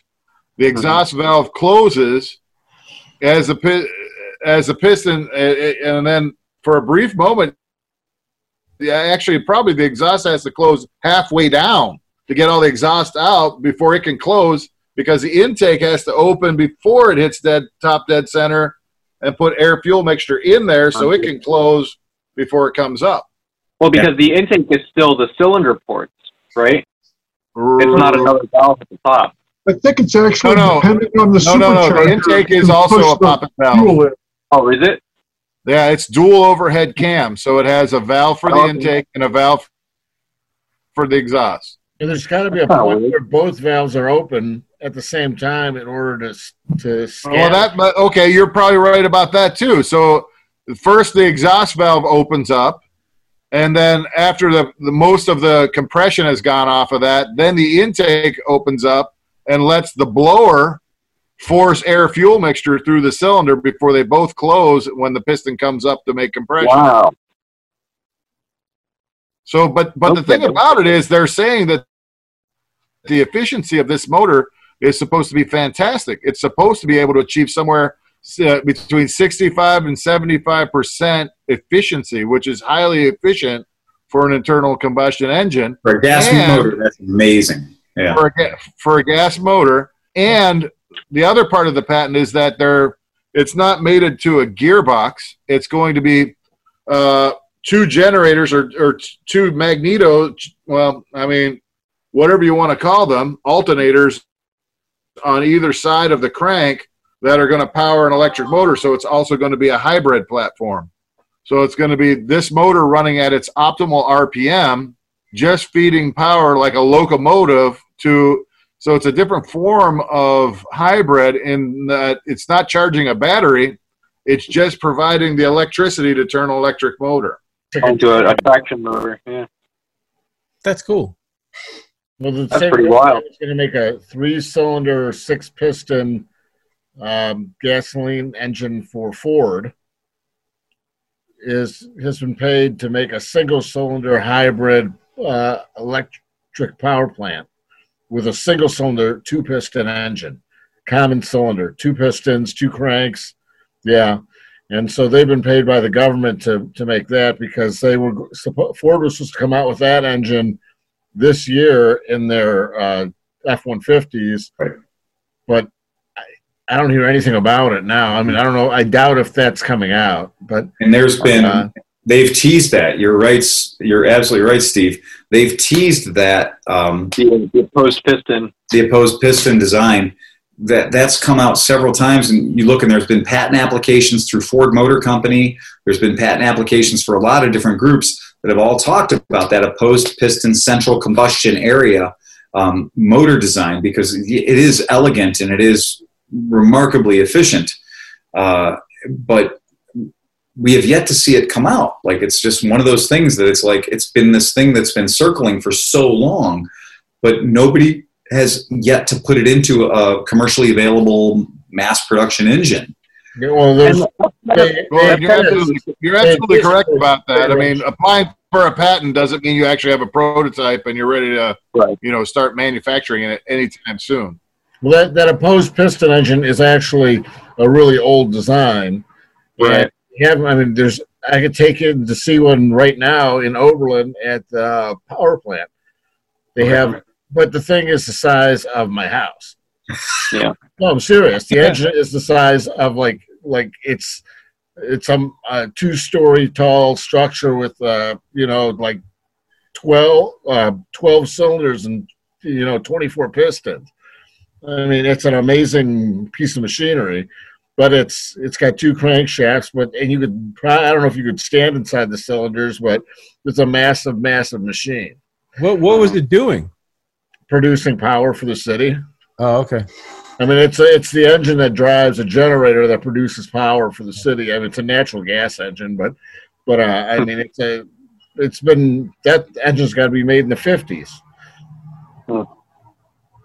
Oh, They don't have everybody anything look, small. everybody look at your text messages. What? All right. So if you've gotten your text messages and you've looked at Oh, your text message, text message. Oh, I see. Okay.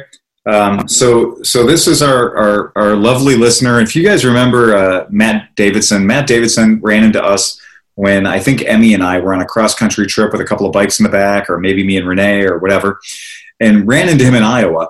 And since then, of course, if you listen to the podcast a lot, you'll know he he's got he became a true fucking pervert.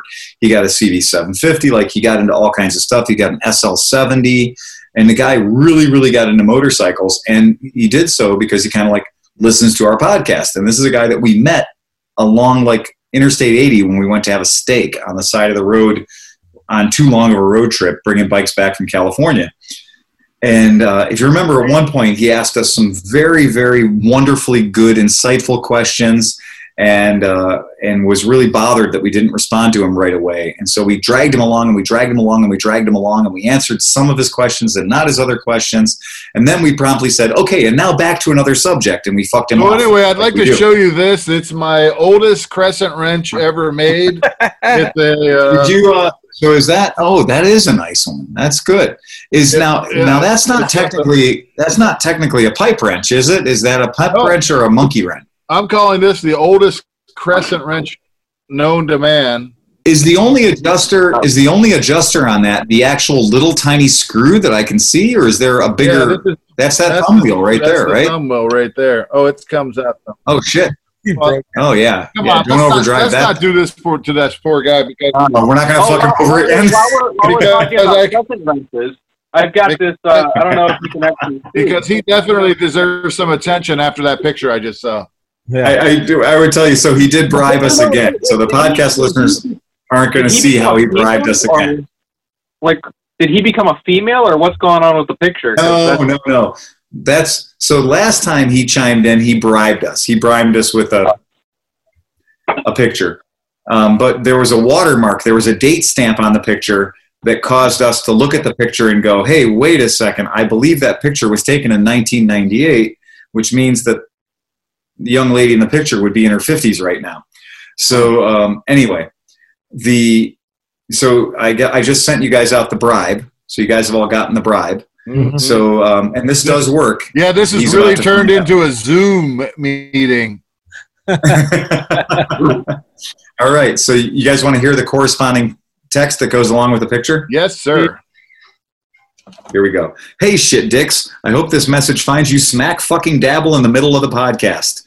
Couple things for you, gentlemen. First of all, after all the shit you fuckers gave me and couldn't figure out that that phone pictures like that didn't exist in 1998 is beyond me. The watermark was her birthday. She's 22. I hope that hits fucking home for at least one of you. Payback for taking three fucking months to help me out. Wow, this guy has an attitude. I love it. No, it's good. All right, so here we go again. Ready? In hopes that my next question will be answered, here is a great picture of a little lady at mine as well as a video of her wrecking my 73 SL70. That comes later. Okay. Uh, anyway, my question this week is what is your checklist for new to you vintage Vespas or two strokes? Oh, you guys God. have you guys have done plenty of podcasts about what is needed to be done to resurrect vintage motorcycles, but never old scooters. I've got a 1980 100 Sport, which is a small frame, and a 1982 P200. Both have been sitting for a number of years and on the back burner of my project list. But since you guys have helped me figure out some issues with my priority bikes, I would love to hear your thoughts about these old two strokes. I hope this text finds all of you gentlemen doing well and looking forward to hearing from you guys on the next podcast. Happy fucking Friday, gentlemen. Hold. I ignored that when he sent it. And then as of Friday, he posts, honestly, I thought I'd figured out the secret code titties and vintage Hondas, but I was wrong. Still wish you fuckers would go over my Vespa question, just like the guy in episode 259 that never had his shit answered. Regardless, regardless, you've got a bottle of Iowa bourbon and a sweet little coffee mug heading your direction. Happy fucking 300, gentlemen. I couldn't ask for a better shit show. So if I showed you these, these are jet drills. You Those are jet drills. drills- yeah, you can use these to drill out the jets in your carburetor. No, no, we won't. Those are the nemesis of every good mechanic. Um, if you're going to use a jet drill, take the jet and where it says the number of the jet, grind it off. Just grind it off so there's no jet number on it, so I won't get confused when I'm working on your bike that doesn't run right and be like, oh, well, this is a 108 jet. It's supposed to be the jet that's in there. And when you drilled it out to a 176 or some stupid shit, you know, and then there's gas just leaking out the bottom of the piece of shit. That's okay. a good idea.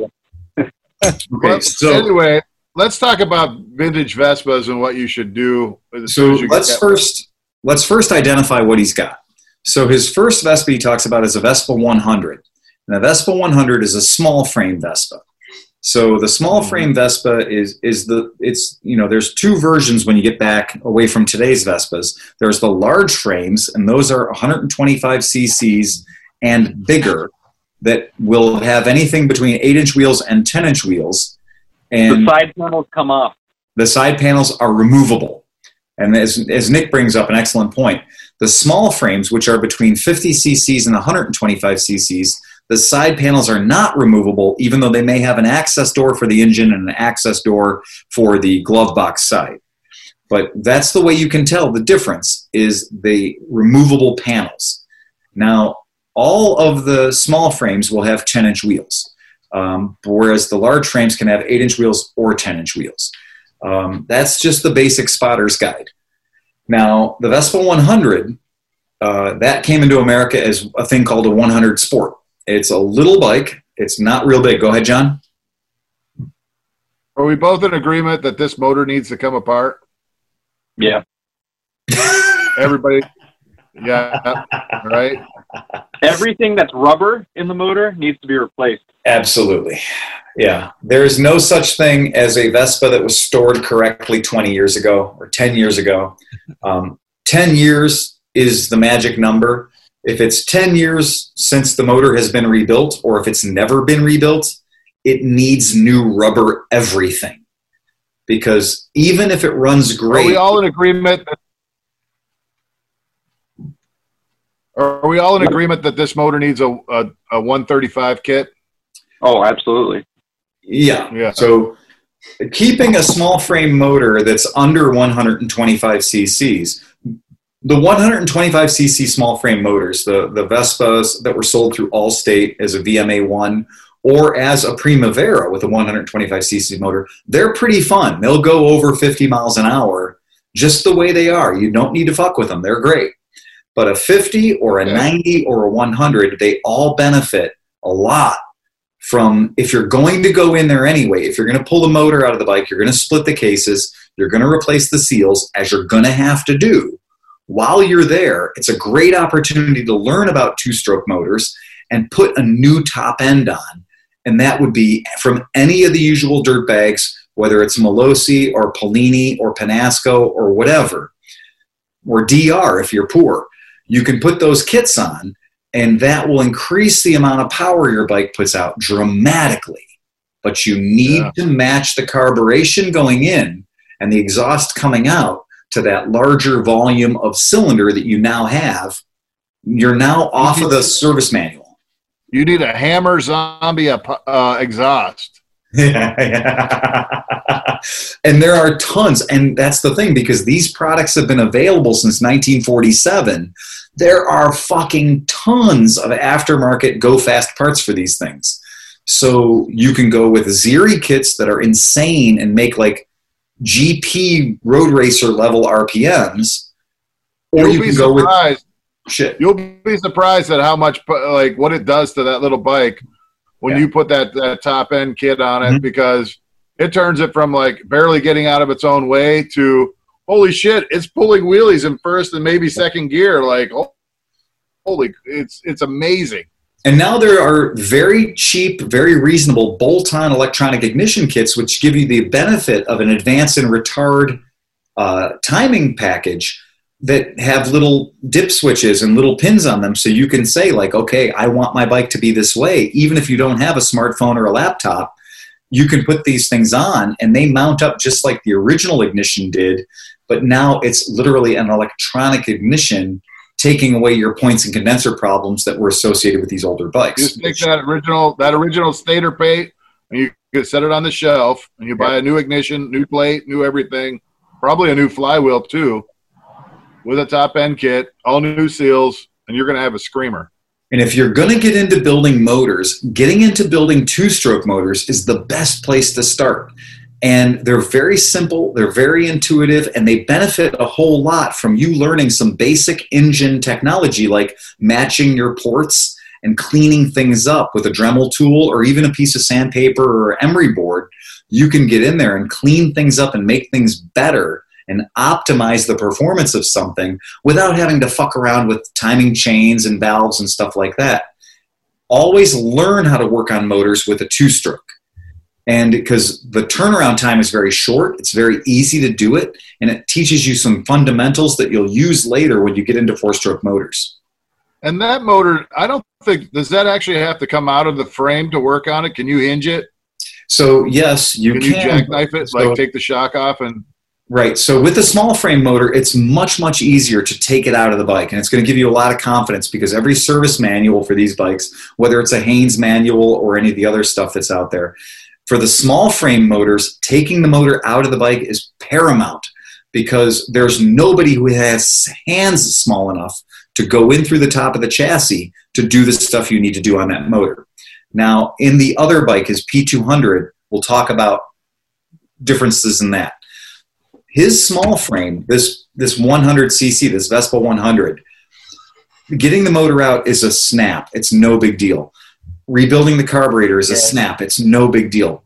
Building it back as a 100, um, you may look at the price of buying the components to make it back as a 100 versus making it back as a 135. Okay, um, it may be in your best interest to build it back as a hopped up motor uh, just for like an extra 200 bucks, you might pick up 50% or 70% more power. So that might be worth it. Um, the biggest challenge on these is going to be getting your cables routed correctly, getting your transmission hooked up correctly, because on these motors, all that stuff is underneath on the small frames. It's very fiddly. So getting that shit right, you're going to have to buy some special tools like a third hand tool or a fourth hand tool to pull those cables correctly and get that transmission set up correctly. Um, all that stuff's going to come in real handy because everything on a small frame is very tight. You- you're okay with sticking with the stock crank, right?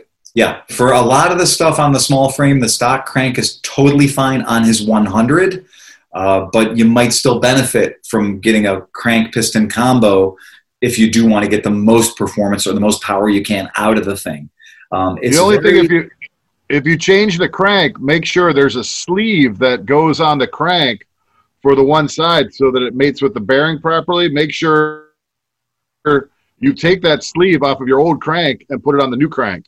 Yep, and that's a big part of it too. Is when you're when you're looking at these motors and the way they're put together, um, stuff that's universal or stuff that's designed to fit. You know, oh, this fits the 100. It also fits the one, uh, the 125, or it also fits the 90. Be real careful of that stuff. You want to make sure that you're following the instructions carefully because sometimes the difference between the application in one motor versus another is literally just a sleeve that goes over um, the bearing surface on the crank. So you want to be aware of that. So just you know that's something to be super careful of. Um, with the small frame stuff, the little tiny motors, carburation is a very big deal. So if your bike comes from the factory with a 14 millimeter carb as stock, that's really tiny. It's really small. If you want to get any power at all, you're going to be going to a larger carburetor and a larger exhaust. Those are the two restrictive elements in that small two stroke. Didn't Malossi sell a kit where it was a top end kit Mm-hmm. that also included a carburetor and an intake? Yep, absolutely.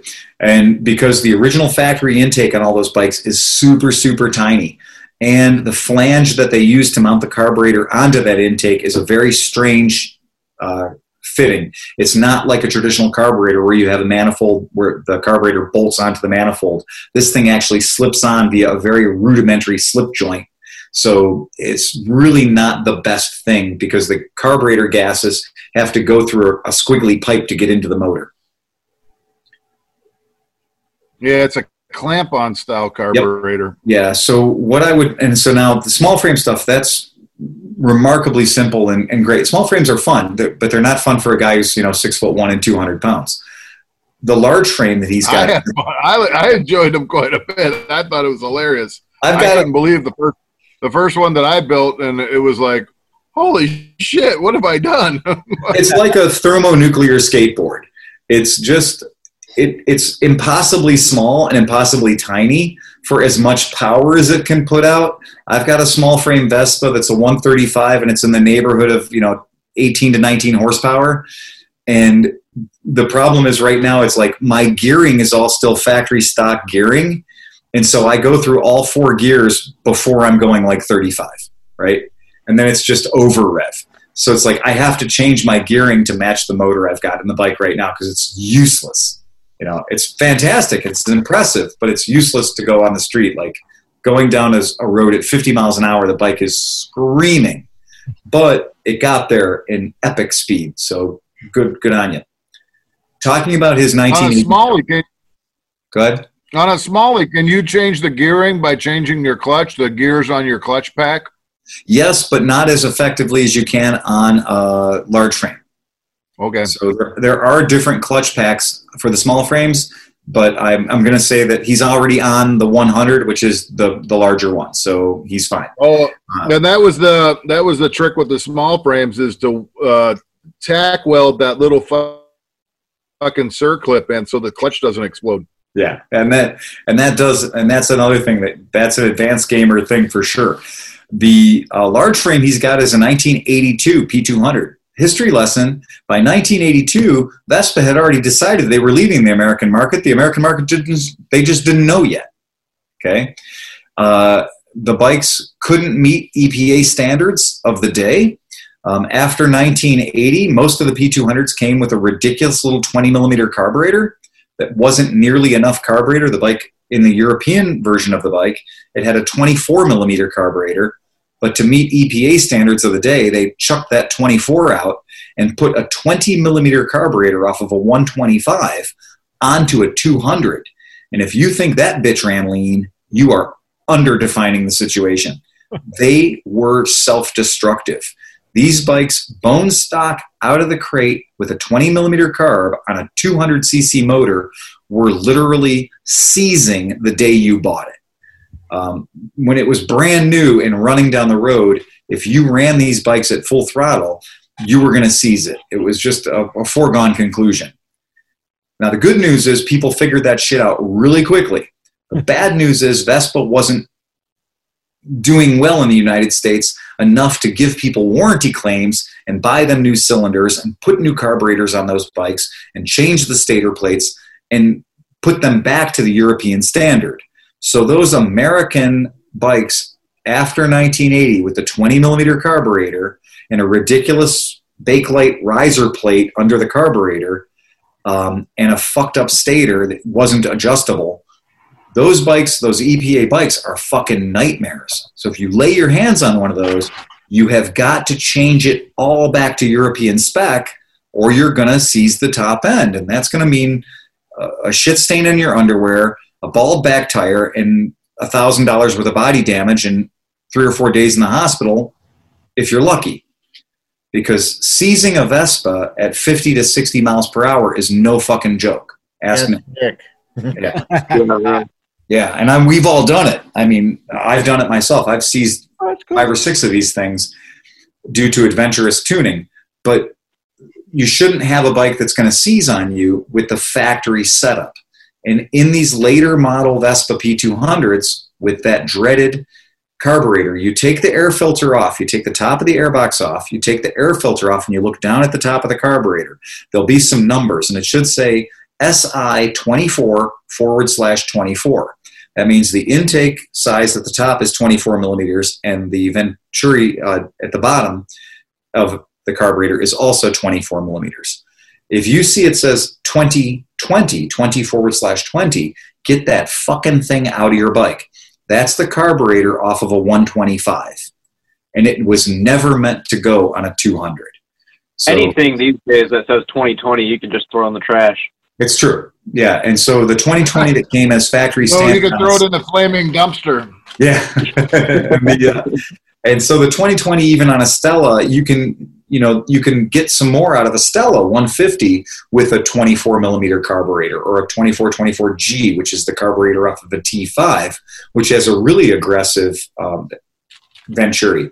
There are 24 millimeter carburetors that companies like uh, Al Harpum at Hot Rod Scooters, Al has hogged them out to 26 millimeters to give you a factory downdraft Dell'Orto carburetor, but it's 26 millimeters and it has a nice Venturi built into it. So you can get more performance without making the commitment of switching over to a Mikuni style 30 millimeter remote carburetor that has fuel flow problems because the carburetor is kind of sitting above the bottom of the gas tank. So at that point, you have to invest in a fuel pump.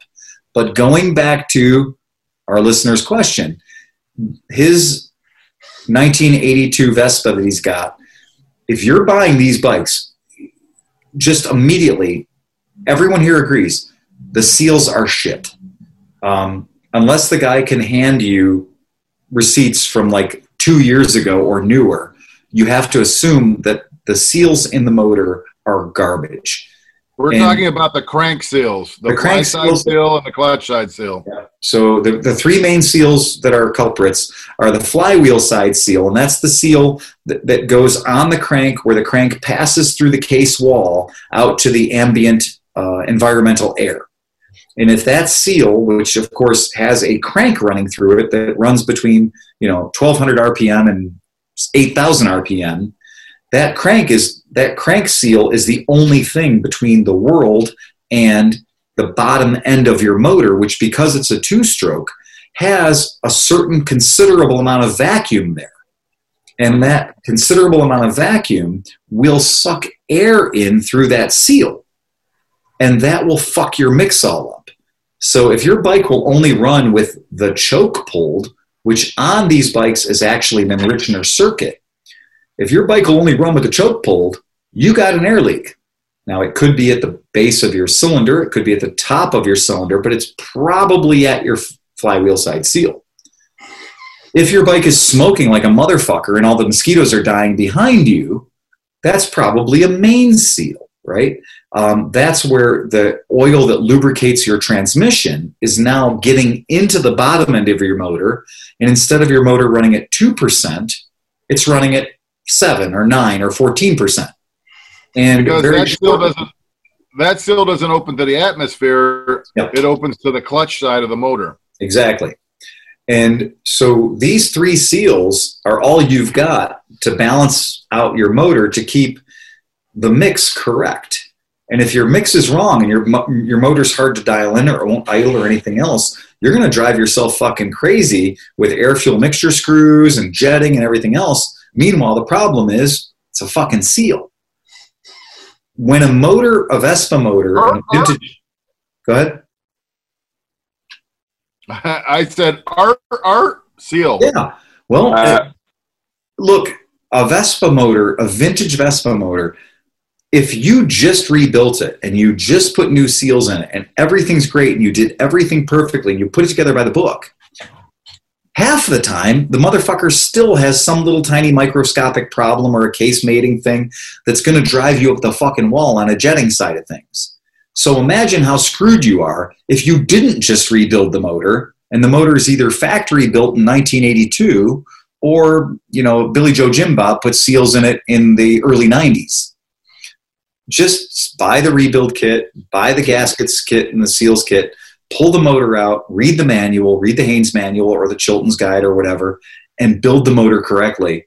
And then you can understand how jetting works. And then you can understand the right way to put the motor together and how to tune it. Um, it is to be Should we assumed. tell them how to test a fly? Well, so on the P200 motor Should we- you've got, so the P200 motor you've got, there's an First, you want to. First, you want to spray it full of starting fluid. Maybe kick it over a couple times. After you have the flywheel op- off, you want to hold a lighter right up to that seal and then kick it really hard with your face in front of it. What does that do? It'll If- blow if a it shoots a- fireball around your ears. if it shoots a fireball out about that far, you know your flywheel flywheel seal is shot. Um, Uh, I just, gotcha. I just, usually, I just usually assume they're bad. That'll fix You the eyebrow order in a flywheel puller. The only thing that can pull a flywheel off a Vespa is a flywheel puller. That's it.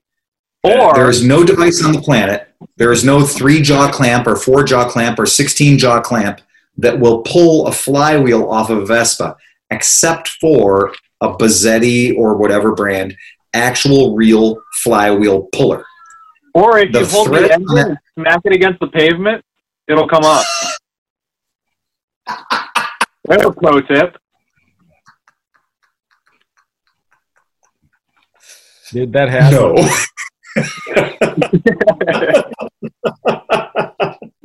I have seen people jam screwdrivers back there and smack them with the hammers and everything else. No, none of that shit works. You spend the 20 bucks and you buy a proper flywheel puller, and that will pull the flywheel off. And then you buy a new Woodruff key and you do all the things that it tells you to do in the manual. But like on the P200, you can dig out the flywheel side seal with a hook or something or a screwdriver and hit it through with a hammer and dig the flywheel seal out, remove it that way, clean it up super careful, and then put a new flywheel seal on it, grease the living piss out of it. And if you're lucky and you sacrifice a chicken and you've been good to your children and you haven't cheated on your spouse, one time in a million you can find the right size socket, stick it on that thing, and and tap it in gently, and the new flywheel seal will go in without ever opening the cases. And that's like doing a root canal through the rectum. It's like it shouldn't ever possibly work, but occasionally it does. And if you're really, really good, you can change a fly side seal without splitting the cases. And that'll get you back on the road. I've done it on the side of the road in my Vespa toolkit. I have extra fly side seals in there because, yeah, that's that happens. One of the things that usually fucks those seals up is somebody will park the bike with a fuel tap on. And over time, they will tend to wet sump. Like I know my bike, if I left the fuel tap on, over time it would leak fuel through the carburetor into the bottom end of the motor and fill it Guaranteed. up. So now, not only is it sitting there, now it's sitting there full of gasoline on those seals, and over time it just degrades them. And then you, you know, and then as soon as you start it up, they're all soft because they've been soaked in gasoline, and they either uh, you know stretch out and don't make a good seal around the shaft anymore, or just completely disintegrate and go south. Yep. So what John was talking about earlier. get or go, John. go ahead, go. Okay, what John was talking about earlier is this technique that we use in the shop where we actually can leave the motor in the bike, but we can split the engine. So we can take the engine apart, literally, the way Vespa designed it. We can remove half of the engine while the motor is still hanging in the bike. And uh, not to get into crazy things, you can find out how to do it. You can research this, and it will save you a fuck ton of time. But it involves some techniques, some some machining or engine building techniques, like running a nut against another nut and using those two nuts jammed against each other to back out the engine studs. So if you back out the engine studs, you remove the cylinder, back out the engine studs, the motor can remain. The important half of the motor, the swing arm and everything else, can remain in situ while you take the entire outboard side of the motor off. And I've done this on the side of the road. It is possible to rebuild a Vespa motor on the side of the roadway with the stock Vespa factory toolkit. We've done it. And yeah, you take the engine half off and you can get to everything you need to get to. You can pull the crank out of the bike while the, the main part of the motor is still hanging there in the frame. It's really a good idea to remove the bolt that holds the shock absorber to the bike so the engine can swing down, giving you a lot more access. And you're going to put the bike up on like a 2x4, the center stand on a 2x4, so the motor can drop down a little bit further. That is one of the sweet design things about a Vespa motor is it was actually intelligently designed so that you could rebuild the motor with the motor still hanging in the bike and not have to lay the bike on its side or, or pull the motor out of the bike and disconnect all the cables. Because remember, the transmission in a Vespa doesn't run separate or outside of the bike. The transmission is in the motor and it's all operated via cables in a little selector box. And you can actually remove that selector box if you're careful with the cables all still perfectly hooked up. And you can do the whole thing. You can take the clutch cover off and never take the fucking clutch cable off. That's brilliant design. So you can just remove three bolts, take the clutch cover off, and that's the clutch actuator. The push pin and everything is all right in there. Now, you'll only forget to put that motherfucker back in one time, and then you'll see this little thing floating around your garage and be like, oh shit, that's the brass push out for my clutch. There are, Yeah, yeah. yeah, there are things you might have to learn when you do this, but it's all well documented because people have been doing this since 1947. And it does make I also highly recommend using some heat heat in this process. Like when you go to get the crank out, if you can heat that, uh, heat it up so it comes out without having to. Because there's actually tools that are meant to bolt onto the case and extract the crank and stuff. But you can generally tap it out with like a mallet. But you want to, I would heat things up, like the bearing races and stuff, so that it, it'll it'll release without fucking anything up. for for people who've never owned a vintage two-stroke Vespa. Now, I've had vintage Lambrettas, I've had uh, Velocette Viceroys, I've had many, many vintage bikes from the 40s and 50s, and they're all cool and stuff. But kind of the smartest design, the one that is going to teach you about things. We said if you're going to learn how to work on a motorcycle, it's always best to start with a Honda CB350 because there are elements of the Honda CB350 that reproduce themselves and are visible in modern bikes from the 2000s. So if you can work on a CB350, you can work on a modern motorcycle for the most part. When it comes to two strokes, I'm going to say that the Vespa, the, the, the lowly Vespa scooter, has got brilliant training shit in there. Like everything in a Vespa is so well thought out that it gives you tips and tricks that you could then work on a Yamaha RD, you know, 350, and you're going to be familiar with these things and these concepts. So yeah, a vintage Vespa two-stroke, um, or even a Stella or something like that, or a, a 2005 PX150. These are all the same basic platform from 1947 up until 2005 or, or later. The two strokes that are in those bikes are remarkably rewarding to work on, crazy easy to tune, and will get you into this whole like two stroke ring a ding ding addiction. I mean, Steve, for fuck's sake, like your Stella, the difference between a stock Stella and a ring a ding ding two stroke wheelie popper, it's pretty fucking euphoric. Oh, it's nuts.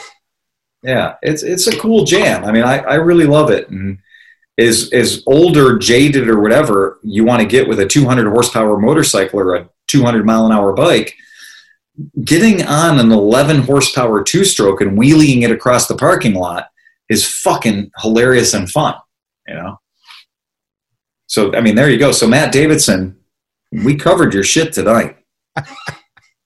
Thank you very much for the photo. And thank you for bribing us with a picture. Like we said, that is a secret technique is by being a Patreon member, you get the phone number and you can bribe us and we'll we'll put your song on first. You know, Payola's not dead.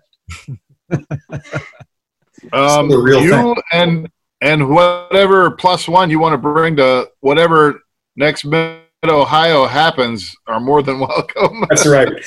By all means, Matt, show up at our camp. We will take care of you. Yeah.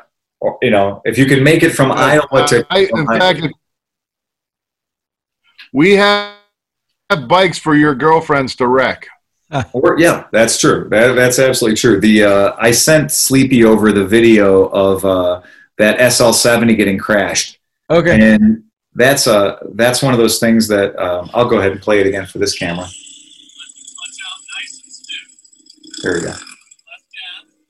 Yeah, that's an SL70. Look how beautiful that is. Oh no. Keep going. You got this. No problem.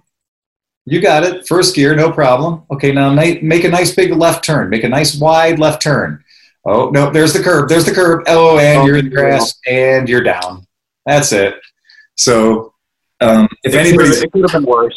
if anybody's ever taught anybody how to ride a motorcycle before, getting going and that's great. But the first time they make a U-turn, they see the curb, and then that's all they fucking see, and they just Yeah. they just screw themselves right into the curb. Like they target fixate on that fucking curb like nobody's business. And uh, Japanese Zero kamikaze pilots didn't have such good target fixation in World War II as every person I've ever taught how to ride a bike in a cul-de-sac. uh, it's just like I tell people: you look at the curb, you hit the curb. You look at the tree, you hit the tree. You look at the car, you hit the car. So don't fucking look at them. Target And that's fixation, that's what happened right there. Yep. Don't you fucking look at me.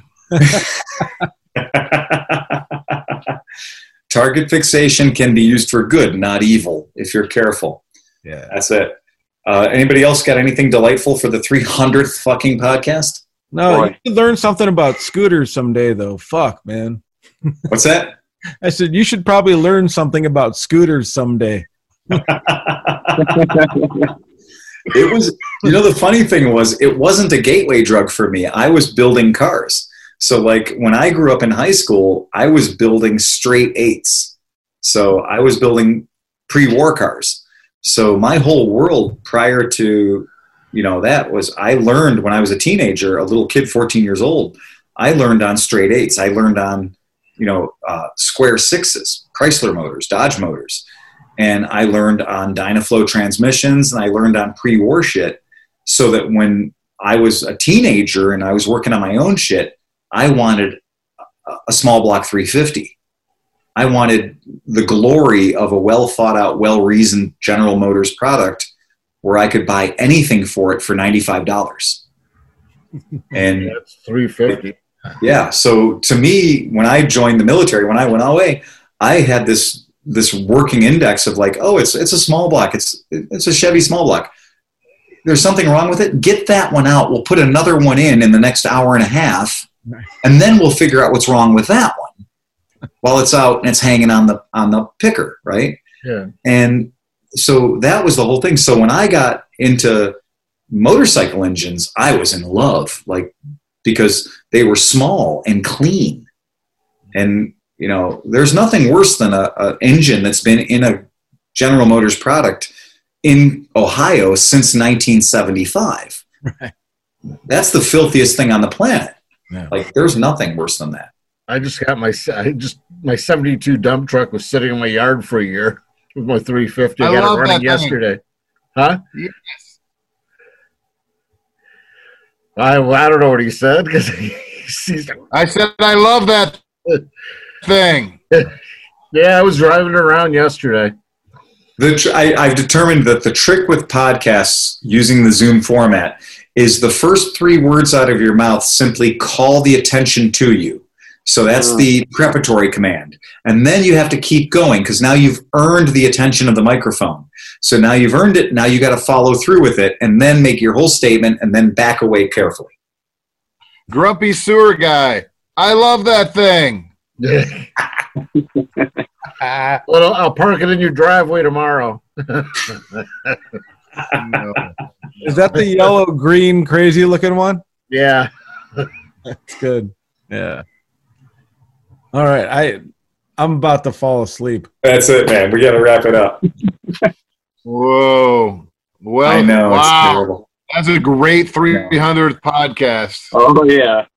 There was a lot of info. We thought there we thought there'd be guns and fireworks and liquor and all that stuff and fire and and what we got is this bullshit. Yeah. Yeah. Well, Yeah.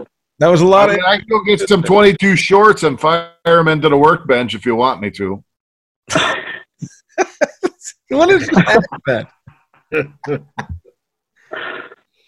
No, man, that's like trying to masturbate to a Sears catalog. It's just not worth it. Yeah. Yeah. And on that note, bye bye. Ride fast and take chances, everybody. Take